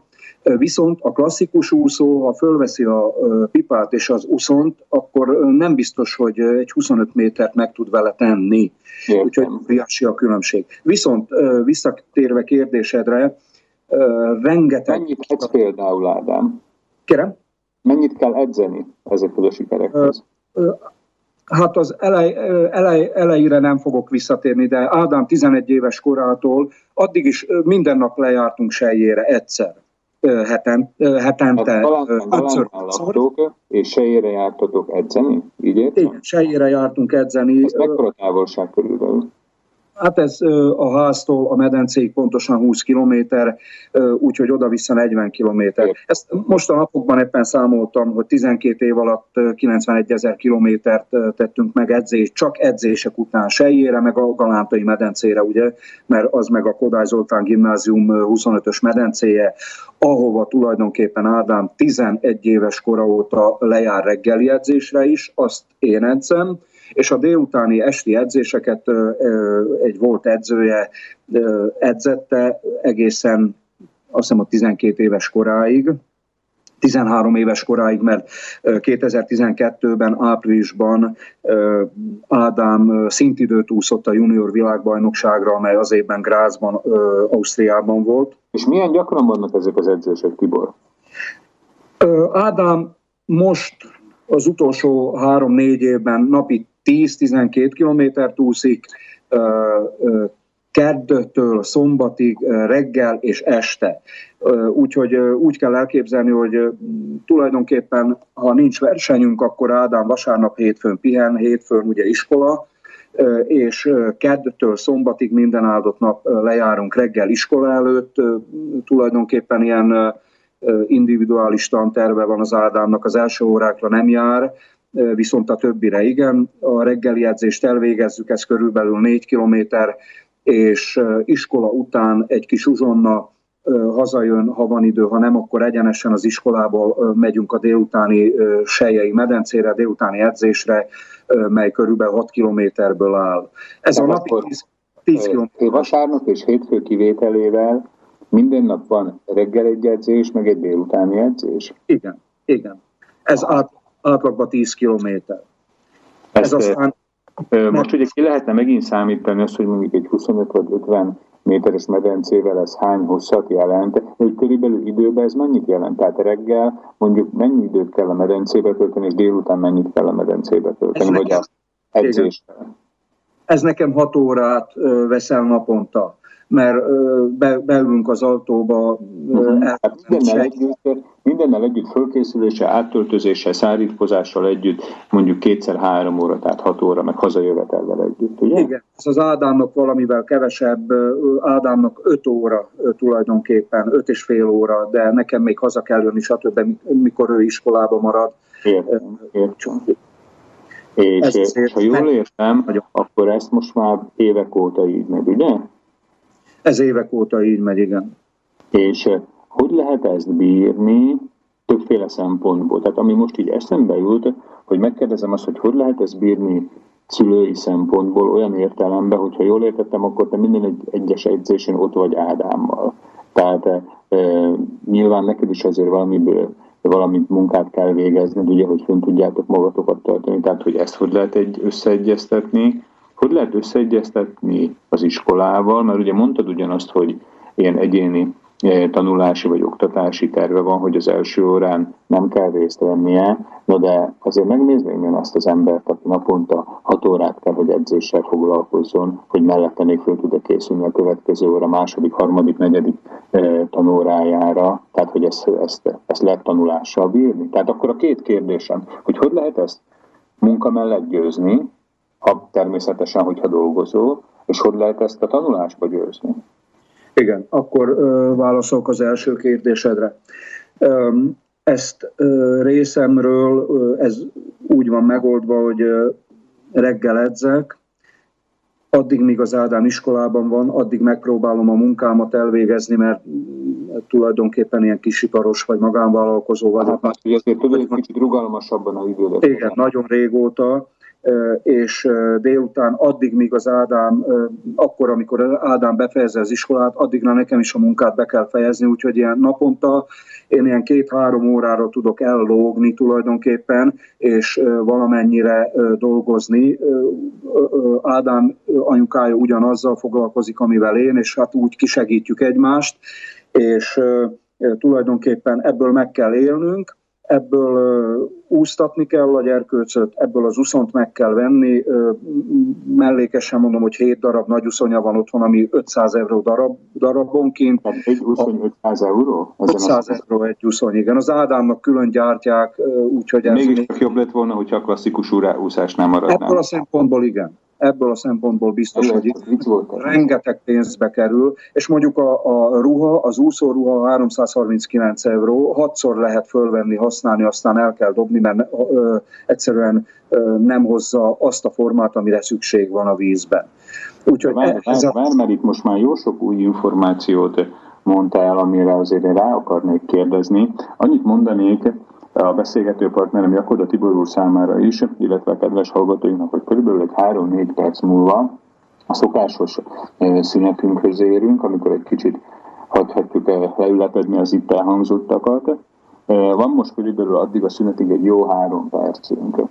Akkor azt azért megkérdezném ebbe az időbe, hogy itt most elmondtad kapásból két-három mondatba ilyen elég nagy tételeket, tehát hogy 500 euró az uszony, hogy akkor, ha jól értettem, van egy bizonyos speciális úszóruha, ami szintén valószínűleg nem olcsó, meg hát, hogy megcsináltatok ezek alatt az évek alatt 91 ezer kilométert, amit gondolom azért üzemanyaggal is bírni kellett, meg autóval. És mellette mondtad, hogy azért nem tudsz 24 órát a saját szakmáddal foglalkozni, hogy úgy óvatosan megkérdezem, hogy ezt saját magatok finanszírozzátok a, ezt a sportját az Ádámnak, vagy esetleg van valami stabil szponzora az Ádámnak, vagy miből, miből lehet ezt anyagilag csinálni? nincs stabil szponzor, ezt rögtön leszögezem, nagyon nehéz támogatóra lelni, találni. Itt Szlovákián sporton belül még nehezebb. Volt valami megspórolt pénz, ez volt az alap, ugye hát 30 éve vállalkozó vagyok. De annyit tudok még hozzátenni, hogy körülbelül egy háromszobás lakás ára ment el 12 év alatt az Ádám lakásának az ára ment rá, ami, ami egy befektetés tulajdonképpen, hogy lakás több mint valószínű nem lesz, az, az, azt itt le kell szögezni, de reménykedem abba, hogy az Ádámnak jó alapokat tudunk, tudtam ezzel biztosítani, ugye négyszeres világbajnok, háromszoros Európa-bajnok, kétszeres világcsúcstartó, ö, világkupa győztesként azért azért valamit letettünk az asztalra. De rettentően nehéz, főleg úgy nehéz, hogy a szövetség nagyon kis mértékben, majdnem, hogy sehogy sem támogat bennünket, és, és ez, ez nem is tudom, hogy meddig lehet ezt így bírni, meddig lehet ezt így művelni. És ugye Ádám is most már 17 éves, ezt nem lehet előle eltitkolni, elhallgatni, mert együtt élünk, hallja minden nap ugyanarról a problémáról, beszélünk, ugyanaz a probléma merül föl. Nagyon nehéz ezt így, így megoldani. Na értem, értem, tehát nem, természetesen nem örülök neki, meg gondolom ezt nem villanyoz föl senkit se a hallgatók közül, de az, amit hallottunk eddig, viszont, hogy évek óta csináljátok, és sikeresen csináljátok, ez azért mutatja, hogy ennek az éremnek van egy, eh, hogy is mondjam, szebben csengő, szebben eh, fénylő része is. Erről fogunk beszélni mai vendégemmel szünetünk után. Mai vendégünk egyrészt Jakoda Tibor úr, aki a fiának a menedzsere, edzője, pártolója, akit pedig a szünet után fogunk hallani, az Bukor Ádám, aki maga a versenyző. Most hallgatunk egy kis zenét, és utána folytatjuk mai vendégeinkkel itt a Szabad Rádióban. Tehát jön egy kis zene.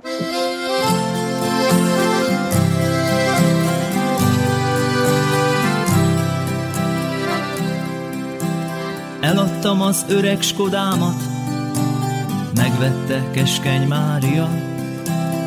Túlképpen hajnalkának hívták, csak hát ugye a ritmika. Egy ideje van egy Peugeot is, s két kocsi az bigámia. Eladtam keskeny Máriának, ne kelljen gyalog járnia.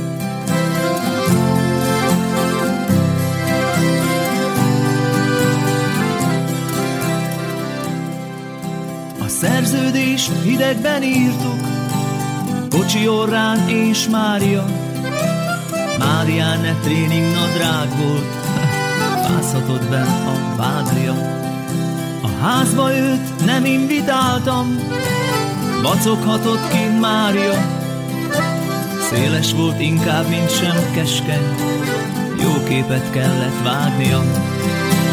Nem jutott keskeny Máriának, fagyban egy szál dália, csak jeges tolgén veredett kéz, hát nem volt velem mázlia.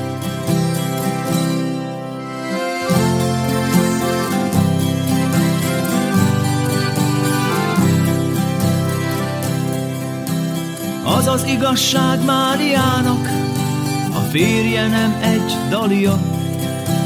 Haramiának néztem inkább, ezért körmölt kint Mária. Eladtam az öreg Skodámat, megvette keskeny Mária. Övé Skodám másé a szívem, mint Istené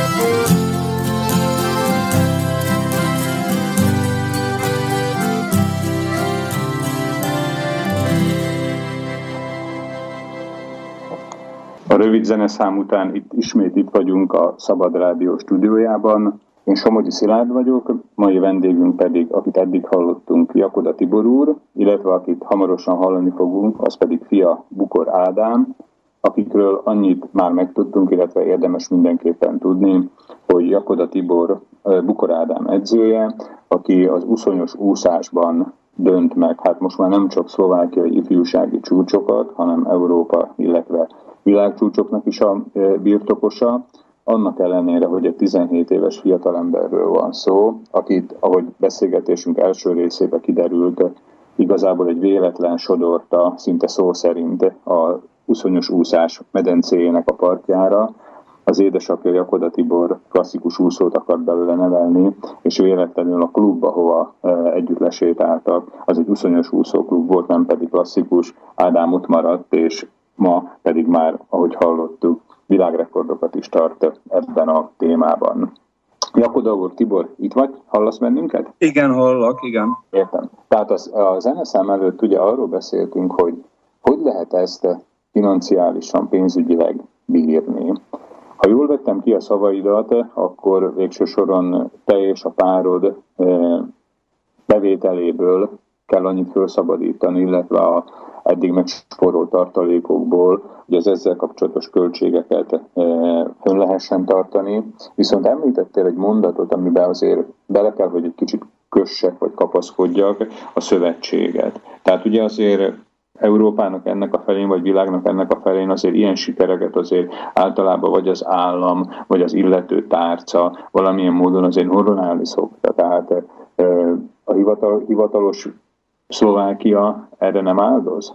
Tehát ezekre a költségekre, vagy ezekre a sikerekre? Itt is két dolgot említenék meg. Sajnos, mivel nem olimpiai sportágról van szó, Szlovákia teljesen elzárkózik mindenféle állami támogatástól. Én itt nem fogok kitérni most arra, hogy egy junior világ csúcsért 100 eurót adnak, meg az egész éves munkájáért az Ádámnak, ha három arany, európai aranyérmet hoz mint tavaly is például Belgrádból, egyetlen egy arany éremér jut, talán 160 euró. Ez nagyon kevés, ez ahhoz Tudod, ne képest. haragudj, hogy a szabadba vágok. Igen. De most itt az összegek, amelyeket említettél, hogy világcsúcsért 100 euró, Igen. világbajnoki aranyért 160 euró, hogy, hogy ezt én nem is tudom, hogy tegyen föl, ne sértselek meg, tehát hogy ezt komolyan gondolod?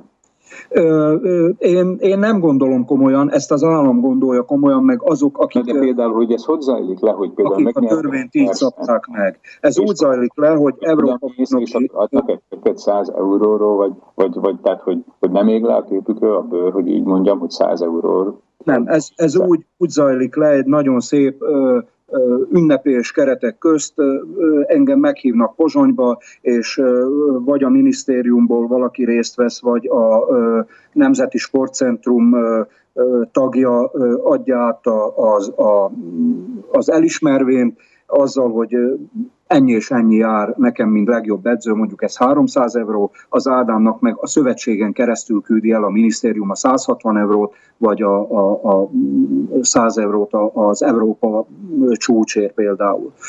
E, tulajdonképpen az államtól ennyi. Na de most ö, van itt ilyen, hogy van egy klub, ö, Sejjén, ahol azért egész jól megvagyunk, mert például a medencét nem kell nekünk fizetni, hanem be tudunk bármikor menni, és az Ádám jó körülmények között tud fölkészülni és dolgozni.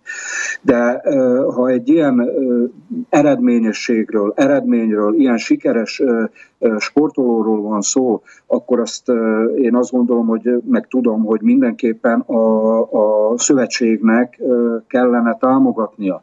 Na most itt van egy ilyen paradox. A szövetség ezt az eredményességeit ugye magáévá teszi, és benyújtja az állam felé, és azt mondja, hogy ilyen eredményesek voltunk az idén. Ennyiszer Európa-bajnok, ennyiszer világcsúcs, ennyiszer szlovák csúcs, stb. stb. És ezért a szövetség az államtól, vagyis a minisztériumtól Aha, értem. Tehát, ahogy, a, ahogy, ahogy nálunk a, e, szokták említeni, tehát hogy más kalapjából köszön a szövetség. Tehát, hogy benneteket tol előre, amikor pénzt kell kérni az államtól. Viszont, viszont a ti fölkészülésetekre, vagy pedig a ti költségeitekre ebben már nem, nem jut ebből túl lényeges rész, csak ez a 100-160 euró, ugye? Ö, tulajdonképpen igen. És Ö, ezt ki nagyon, csinál? Nagyon, ritkán van a szövetség részéről olyan, olyan helyzet, hogy azt mondják, hogy akkor, akkor most kiutaztatnak, és akkor nekem, mint edzőnek nem kell fizetni. De ezek, ez mondjuk évente kétszer-háromszáz euró. Na most, hogy képbe legyünk, a szövetség egy alap pénzből gazdálkodik, aminek Tibor, tudod mit? Ne legyünk képbe. Én szerintem már elég ennyi, ennyi, ennyi elég hozzá. Biztos nem fogod azt mondani, hogy igazából fognak adni 5000 eurót, ugye? Tehát maradunk ezen a szinten, ezen a pár száz eurós szinten. sajnos, sajnos Jó. igen. Adjuk, adjuk meg a lehetőséget a hallgatóknak, hogy, hogy most Ádámot is hallják. Ott van Ádám melletted? Igen, szívesen adom. Szerbusz Ádám, hallasz, hallasz engem? Csomó hallom, nagyon jó. Ez, ez, ez, a csók, ez a csókolom egy kicsit azért. Tehát maradjunk akkor inkább valami kis jó napot, mert jó? Szia Ádám! Ádám, itt most az apuval beszéltünk arról, hogy te igazából klasszikus úszónak lettél tervezve, vagy hogyha mondhatom ezt ilyen nem túl szép szóval, de nagy sikereket érsz el az uszonyos úszásba, és, és most már évek óta, hogyha jól számoltam, akkor egy olyan 10-11, szinte 12 év úszás, illetve edzés van mögötted. Hogy szeretsz te úszni ezek után? Természetesen szeretek, hát főleg ahogy um, említette, hát már benne van 11-12 um, év kemény munka, és ezek után pedig már biztosan nem szeretném abba hagyni, meg akkor sem, hogyha um, nincs jobb kedvem minden nap reggel estere menni az uszodába, de hát um, ugyan, hát néha nehéz természetesen épp ez véget felek, hogy annyi év után, de a, ugyanakkor évente többször is megvan ennek az eredménye, így nagy verseny után, hogy ennyi dolgozzunk, és hát ilyenkor pedig a siker az mindig jól esik, és jól jön. Ja, hogy te szeretsz nyerni, és ezért, Hát- ezért, ezért elviseled az edzéseket. Hát mondhatjuk így is, igen. Legközelebb milyen verseny lesz? Mi lesz a legközelebbi verseny? A legközelebbi versenyre holnap utazunk, ami Oroszországban lesz Tomuszban, ez lesz a um, idei világkupa finálé. Um, finálé. Tehát ez már, már holnap utaztok, tehát most itt a hallgatóknak elmondom, hogy mi 2016. szeptember 7-én szerdán beszélgetünk, akkor ti holnap csütörtökön 8-án utaztok Tomskba, ez valahol a Szibériában van, nem? Igen, igen. Mentek oda, és akkor ott lesz a világkupának a, a döntője? Igen, a döntője az utolsó um, része. Értem. És, és mire van esélyed? Ezen a Hát-? Um, idén a világkupa, um, világkupa sorozatban a szenioroknál um, szeniorokhoz voltam bejelentve, az véget, hogy húzzanak, hogy időbélileg jobb eredményeket tudjak elérni egy-egy versenyszámon, és um, ahogy azt már apa említette, akkor jövőre már 18 éves vagyok, szóval oficiálisan is, vagy hivatalosan is a felnőttekhez fognak besorolni, így aztán nem lesz a nagy ugrás így, hogy most már megszoktuk. És hát um, a világkupák azok um, pontok um, alapján van értékelve, és eddig a pontok alapján a felnőtteknél is az első helyen állok. A felnőtteknél. Igen. Akkor apu túl szerény volt a műsor elején, mert ő igazából azokat az eredményeket sorolta föl, hogy amit ugye ifjúsági kategóriában, vagy mondjuk úgy, hogy ifjúsági versenyzőként érsz el, tehát nem is említette, hogy te itt most a fölnőttek között is, ha jól értem, akkor ott is esélyes vagy arra, hogy megnyerd a világkupát? Hát igen, esélyesek vagyunk, persze még bármi történhet, szóval um, apu igen, elővigyázatos, és nem szeretné elkiabálni, ahogy én sem. Értem, értem. De akkor, tehát azzal, hogy megnyernéd ezt a világkupasot, ne haragudj, hogy egy kicsit ennyire előre futok, akkor igazából, mivel ugye nem olimpiai sportágról van szó, akkor ennél nagyobbat nem is lehet nyerni? Tehát ez, a- ez a csúcs? Hát a csúcs az évente egyszer van a világbajnokság, vagy pedig az Aha. Európai Bajnokság. Ez inkább olyan második vagy harmadik um, csúcs egy évben fogjuk rá. Értem, értem. Iskolába egyébként hogy viszonyulnak nem is a tanárok, de mondjuk inkább a kollégáid, a diák társaid a- ahhoz, hogy egyrészt, hogy neked nem kell első órára járni, ugye ezt gondolom sokan ezt látják a témából csak, hogy, hogy milyen jó lehet neked, de szerintem akik már évek óta ismernek, azok tudják, hogy mi van e mögött. Tehát, hogy hogy, hogy fogadnak el téged ilyen egyéni oktatási tervel, meg ilyen sikerekkel? Hát, um, ahogy említette, akkor az első órákra nem járok be, és um, idén volt először, hogy már a nyolcadik um, órákra sem jártam be, mert volt egy olyan hét, hogy többször is volt nyolcadik óránk, és mivel, hogy évközben négy órától van hatig az edzésem, akkor az iskolából rögtön kellett a medencére utazni, ami nagyon fárasztó volt, ezért um, hát már a nyolcadikra sem járok, és um, lekapogom a, um, a gimnáziumnak a legtöbb diákjával nagyon jól kijövök, épp az osztály az egyetlen olyan, akikkel így a legtöbbet um, töltöm az időt, és ott talán érződik egy kicsit, hogy hát, hogy Na, hogy? hát egy kicsit az irítség mindig, amit Tehát van, van azért egy kis, egy kis negatív fölhangja is a dolognak, Hát- ugye? Van, van. De gondolom nem mindenki részéről, meg nem mindig. hát nem, ja. Na, ez a jó, ez a jó. Meddig lehet csinálni ezt a sportot, Ádám? Tehát, hogy például az uszonyos úszók között, hogyha jól tudom, a klasszikus úszóknál ugye, tehát 30 felé már azért nincsenek olyan nagyon nagy nevek, tehát általában ugye megy ott is lefelé a, az életkor. Ugye az uszonyos úszás az más, tehát hogy hány, évig, hány év van még előtted körülbelül uszonyos úszóként? Hát ez egy nagyon jó kérdés, én még remélem, hogy sok év áll előttem. Mhm. Um, általában hát körülbelül um, ugye ahogy a klasszikusban is így 25-20-30 éves körül um, korig bírják a többiek, ugyanakkor nagyon sokan kiesnek a, um, azután, hogy juniorból senior um, seniorba Az kerül. átmenet nem olyan könnyű, ugye? Igen, az átmenet nagyon nehéz, főleg, hogyha esetleg juniorban sem sikerült um, valami um, nagyobb helyezést elérniük, vagy nem lettek annyira sikeresek, esetleg mások, akkor, akkor a seniorban még nehezebb dolguk van, és ez véget aztán sokan befejezik, főleg, hogy ugye épp a 18-as után általában jön az érettségi, meg készülnek a főiskolára, és hát um, sokan ott leszakadnak. Um, ugyanakkor um, Magyarországon Kanyó Dénes, ö, um, Anyó Dénes? Kanyó Dénes, igen, igen, már 40 éves, és még mindig aktívan űzi ezt a sportot a világon, az egyik legjobb többszörös. Tehát világ. 40 évesen még akkor a csúcson lehet lenni. Hát igen, Ó, akkor, akkor még előtted még 22-23 év, hát akkor, akkor, még, akkor még több van előtted, mint amennyit eddig, eddig úsztál, akkor, akkor ne is folytassuk ezt a kérdést. Inkább kérdezek egy, lehet, hogy egy kicsit kellemetlenebbet, hogyha nem akarsz most az apu társaságában erre válaszolni, akkor, akkor nem is szükséges, hogy apu elmondta a saját szempontjából, Jakoda Tibor, hogy, hogy hogy volt az, amikor te lényegében úszóvá váltál. És most érdekelne bennünket a te szempontod, tehát Bukor Ádám szempontja, hogy amikor te kezdtél rájönni az, hogy ez nem csak úgy van, hogy kimegyünk lubickulni néha-néha a vízbe, hanem de rendszeresen órákat kell járni, hogy akkor te akartad ezt?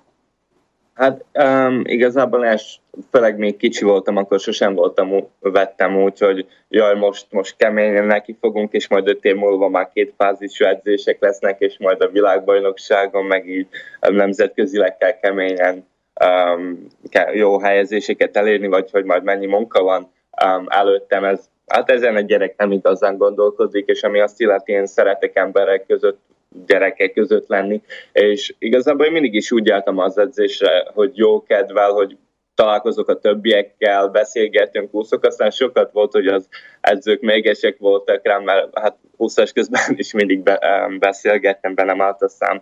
Ja, hogy elvontad a figyelmét a többieknek is a maráskodással. Ha, hát végül is lehet egy Ez, ez, ez nem, nem rossz taktika ellenfelek legyöngítésére, nem? Igen, igen.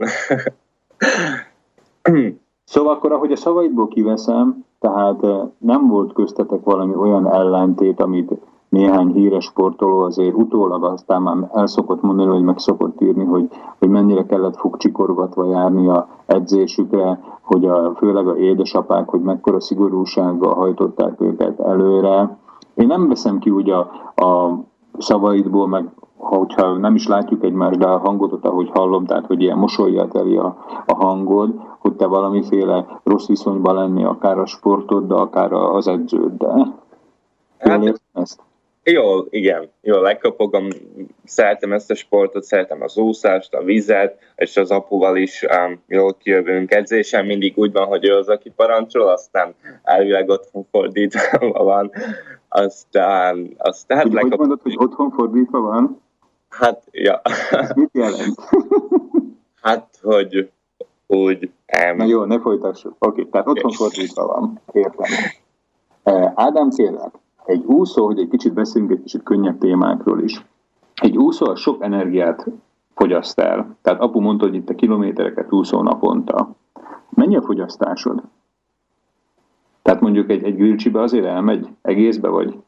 ja, ja, hát elég sokat eszek, azt hiszem, mondjuk Nem, egy tudom, a négyszer-ötször naponta, vagy mondjuk ha a gimnáziumban kapjuk az ebédet, akkor mindenkitől megeszem a maradékot, aki nem eszik, stb. minden, ami, minden jöhet. szóval aztán mindig lesnek a többiek, hogy hogy, hogy bírsz ennyit tenni, meg hova fér belé, de hát én meg, meg akkor csak a felében vagyok, szóval. Értem, értem. Látod, előbb, amikor apuval arról beszéltünk, hogy én nem is akarlak ezzel a témával nagyon terhelni, tehát az, hogy mennyi költség van eh, magával a sporttal, akkor meg is feledkeztem arról, hogy, hogy azért egy úszó, főleg egy, egy tínédzserkorú úszó, azt gondolom annak a, tehát hogy is mondjam, a, a táplálék igénye is jóval nagyobb, mint egy, mint egy, mint egy normál hétköznapi emberé, hogy, hogy az is egy jelentős tétel. Hát igen.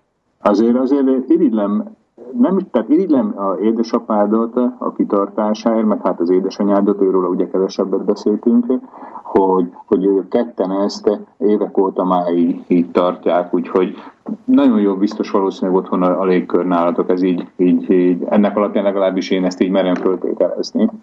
Ja, hát igen, igen. Örülök neki. Na, tehát akkor hétvégén Tomskban lesz a világkupának a fináléja. Te mikor fogsz úszni? Szombaton vagy vasárnap? Um, úszok szombaton is, és vasárnap. Szombaton kettő távon veszek részt a 800-ason reggel, és délután a 200-ason, míg vasárnap a 400-ason. Ilyet, hogy akkor több számba indulsz.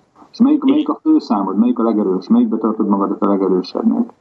Hát, hogyha ezt a kérdést szokják feltenni, akkor én mindig azt szoktam mondani, hogy az a táv, ahol épp a legjobb időt um, úsztam utoljára. Um, viszont hát most már egy 12 év után, Igen. majd, majd, um, majd 12 év után, Um, hát azt hiszem, hogy a 800-as az, amire ráfoghatom, az, hogy az egyik kedvencem az épp a, 8, a 400-as és az 1500-as közé esik. Az, hát úgy tűnik, hogy az nekem a legmegfelelőbb az altatomnak, meg nekem is. Ami viszont egy kicsit olyan ironikus, hogy um, az idei világbajnokságon sikerült kettő um, világcsúcsot úsznom, a 400-ason is, az 1500-ösen is, um, vagy az 1500 méteren, és épp a 800 az, amin um, hát lemaradtunk a világcsúcsról, szóval Hm. ezt szeretnénk Amire, amire talán az ember legjobban készül, az nem Igen. észre néha, ugye? De te azért elég megfelelően kárpótoltad magadat, hogy másik két számból viszont úsztál világcsúcsot. hát igen, azért még megpróbáljuk most um, Oroszországban kárpótolni. Helyes. Hát mert én nem vagyok még benne biztos, hogy hogyan, de valamilyen módon biztos, hogy a jövő heti adásunkba be fogunk arról számolni, hogy mi volt Tomskba, ezt vagy valamilyen telefonos kapcsolattal, vagy valahogy megoldjuk. Ádám, én most mindenképpen, tehát a hallgatók nevében is gondolom, hogy mondhatom, hogy, hogy nagyon sok sikert kívánok neked Tomskba, de nem csak Tomskba, hanem, hanem a elkövetkező pályafutásodba is. Én, én, én szeretném azt, hogy bármilyen módon, de hírt adhassunk a újabb sikerekről, Úgyhogy jó és sikeres utat kívánok neked, és akkor még egy pár percre, hogyha az aput megkaphatjuk mikrofon végre, és még egyszer köszönöm, hogy akkor időt szántál itt a edzések meg a készülődés mellett a Szabad Rádióra, úgyhogy szervusz. Én köszönöm, és akkor át is adom az apót. Köszönöm. Tibor, itt vagy? Igen, itt vagyok. Igen, itt vagyok. Haló. Tibort hívjuk. Itt vagy, szervusz. Szia. Tibor, hát nincs már túl sok időnk, talán, ha jól nézem, 5-6 perc.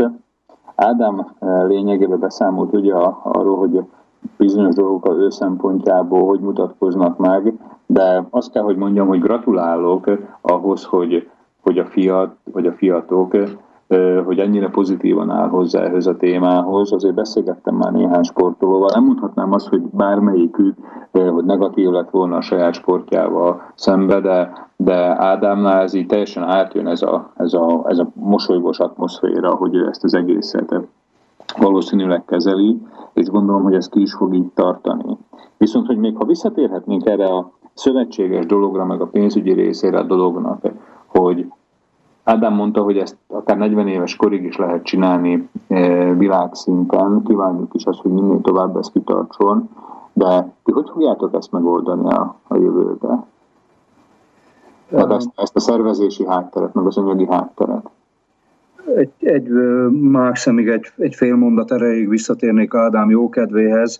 Ö, igazán jókedvű mindannyiszor, amikor a víznél vagyunk a medencében, meg úszhat, meg, meg a vízzelben van. Viszont az egyik szeme azért már így majdnem felnőttként mindig szomorkás, meg sír, mert ezekről a témákról ő már tud és hall, és azért ez bosszantja őt is, hogy rengeteg pénzt emészt föl, és nem hajlandók úgy támogatni azok a szervek, akik, akiknek támogatni kellene.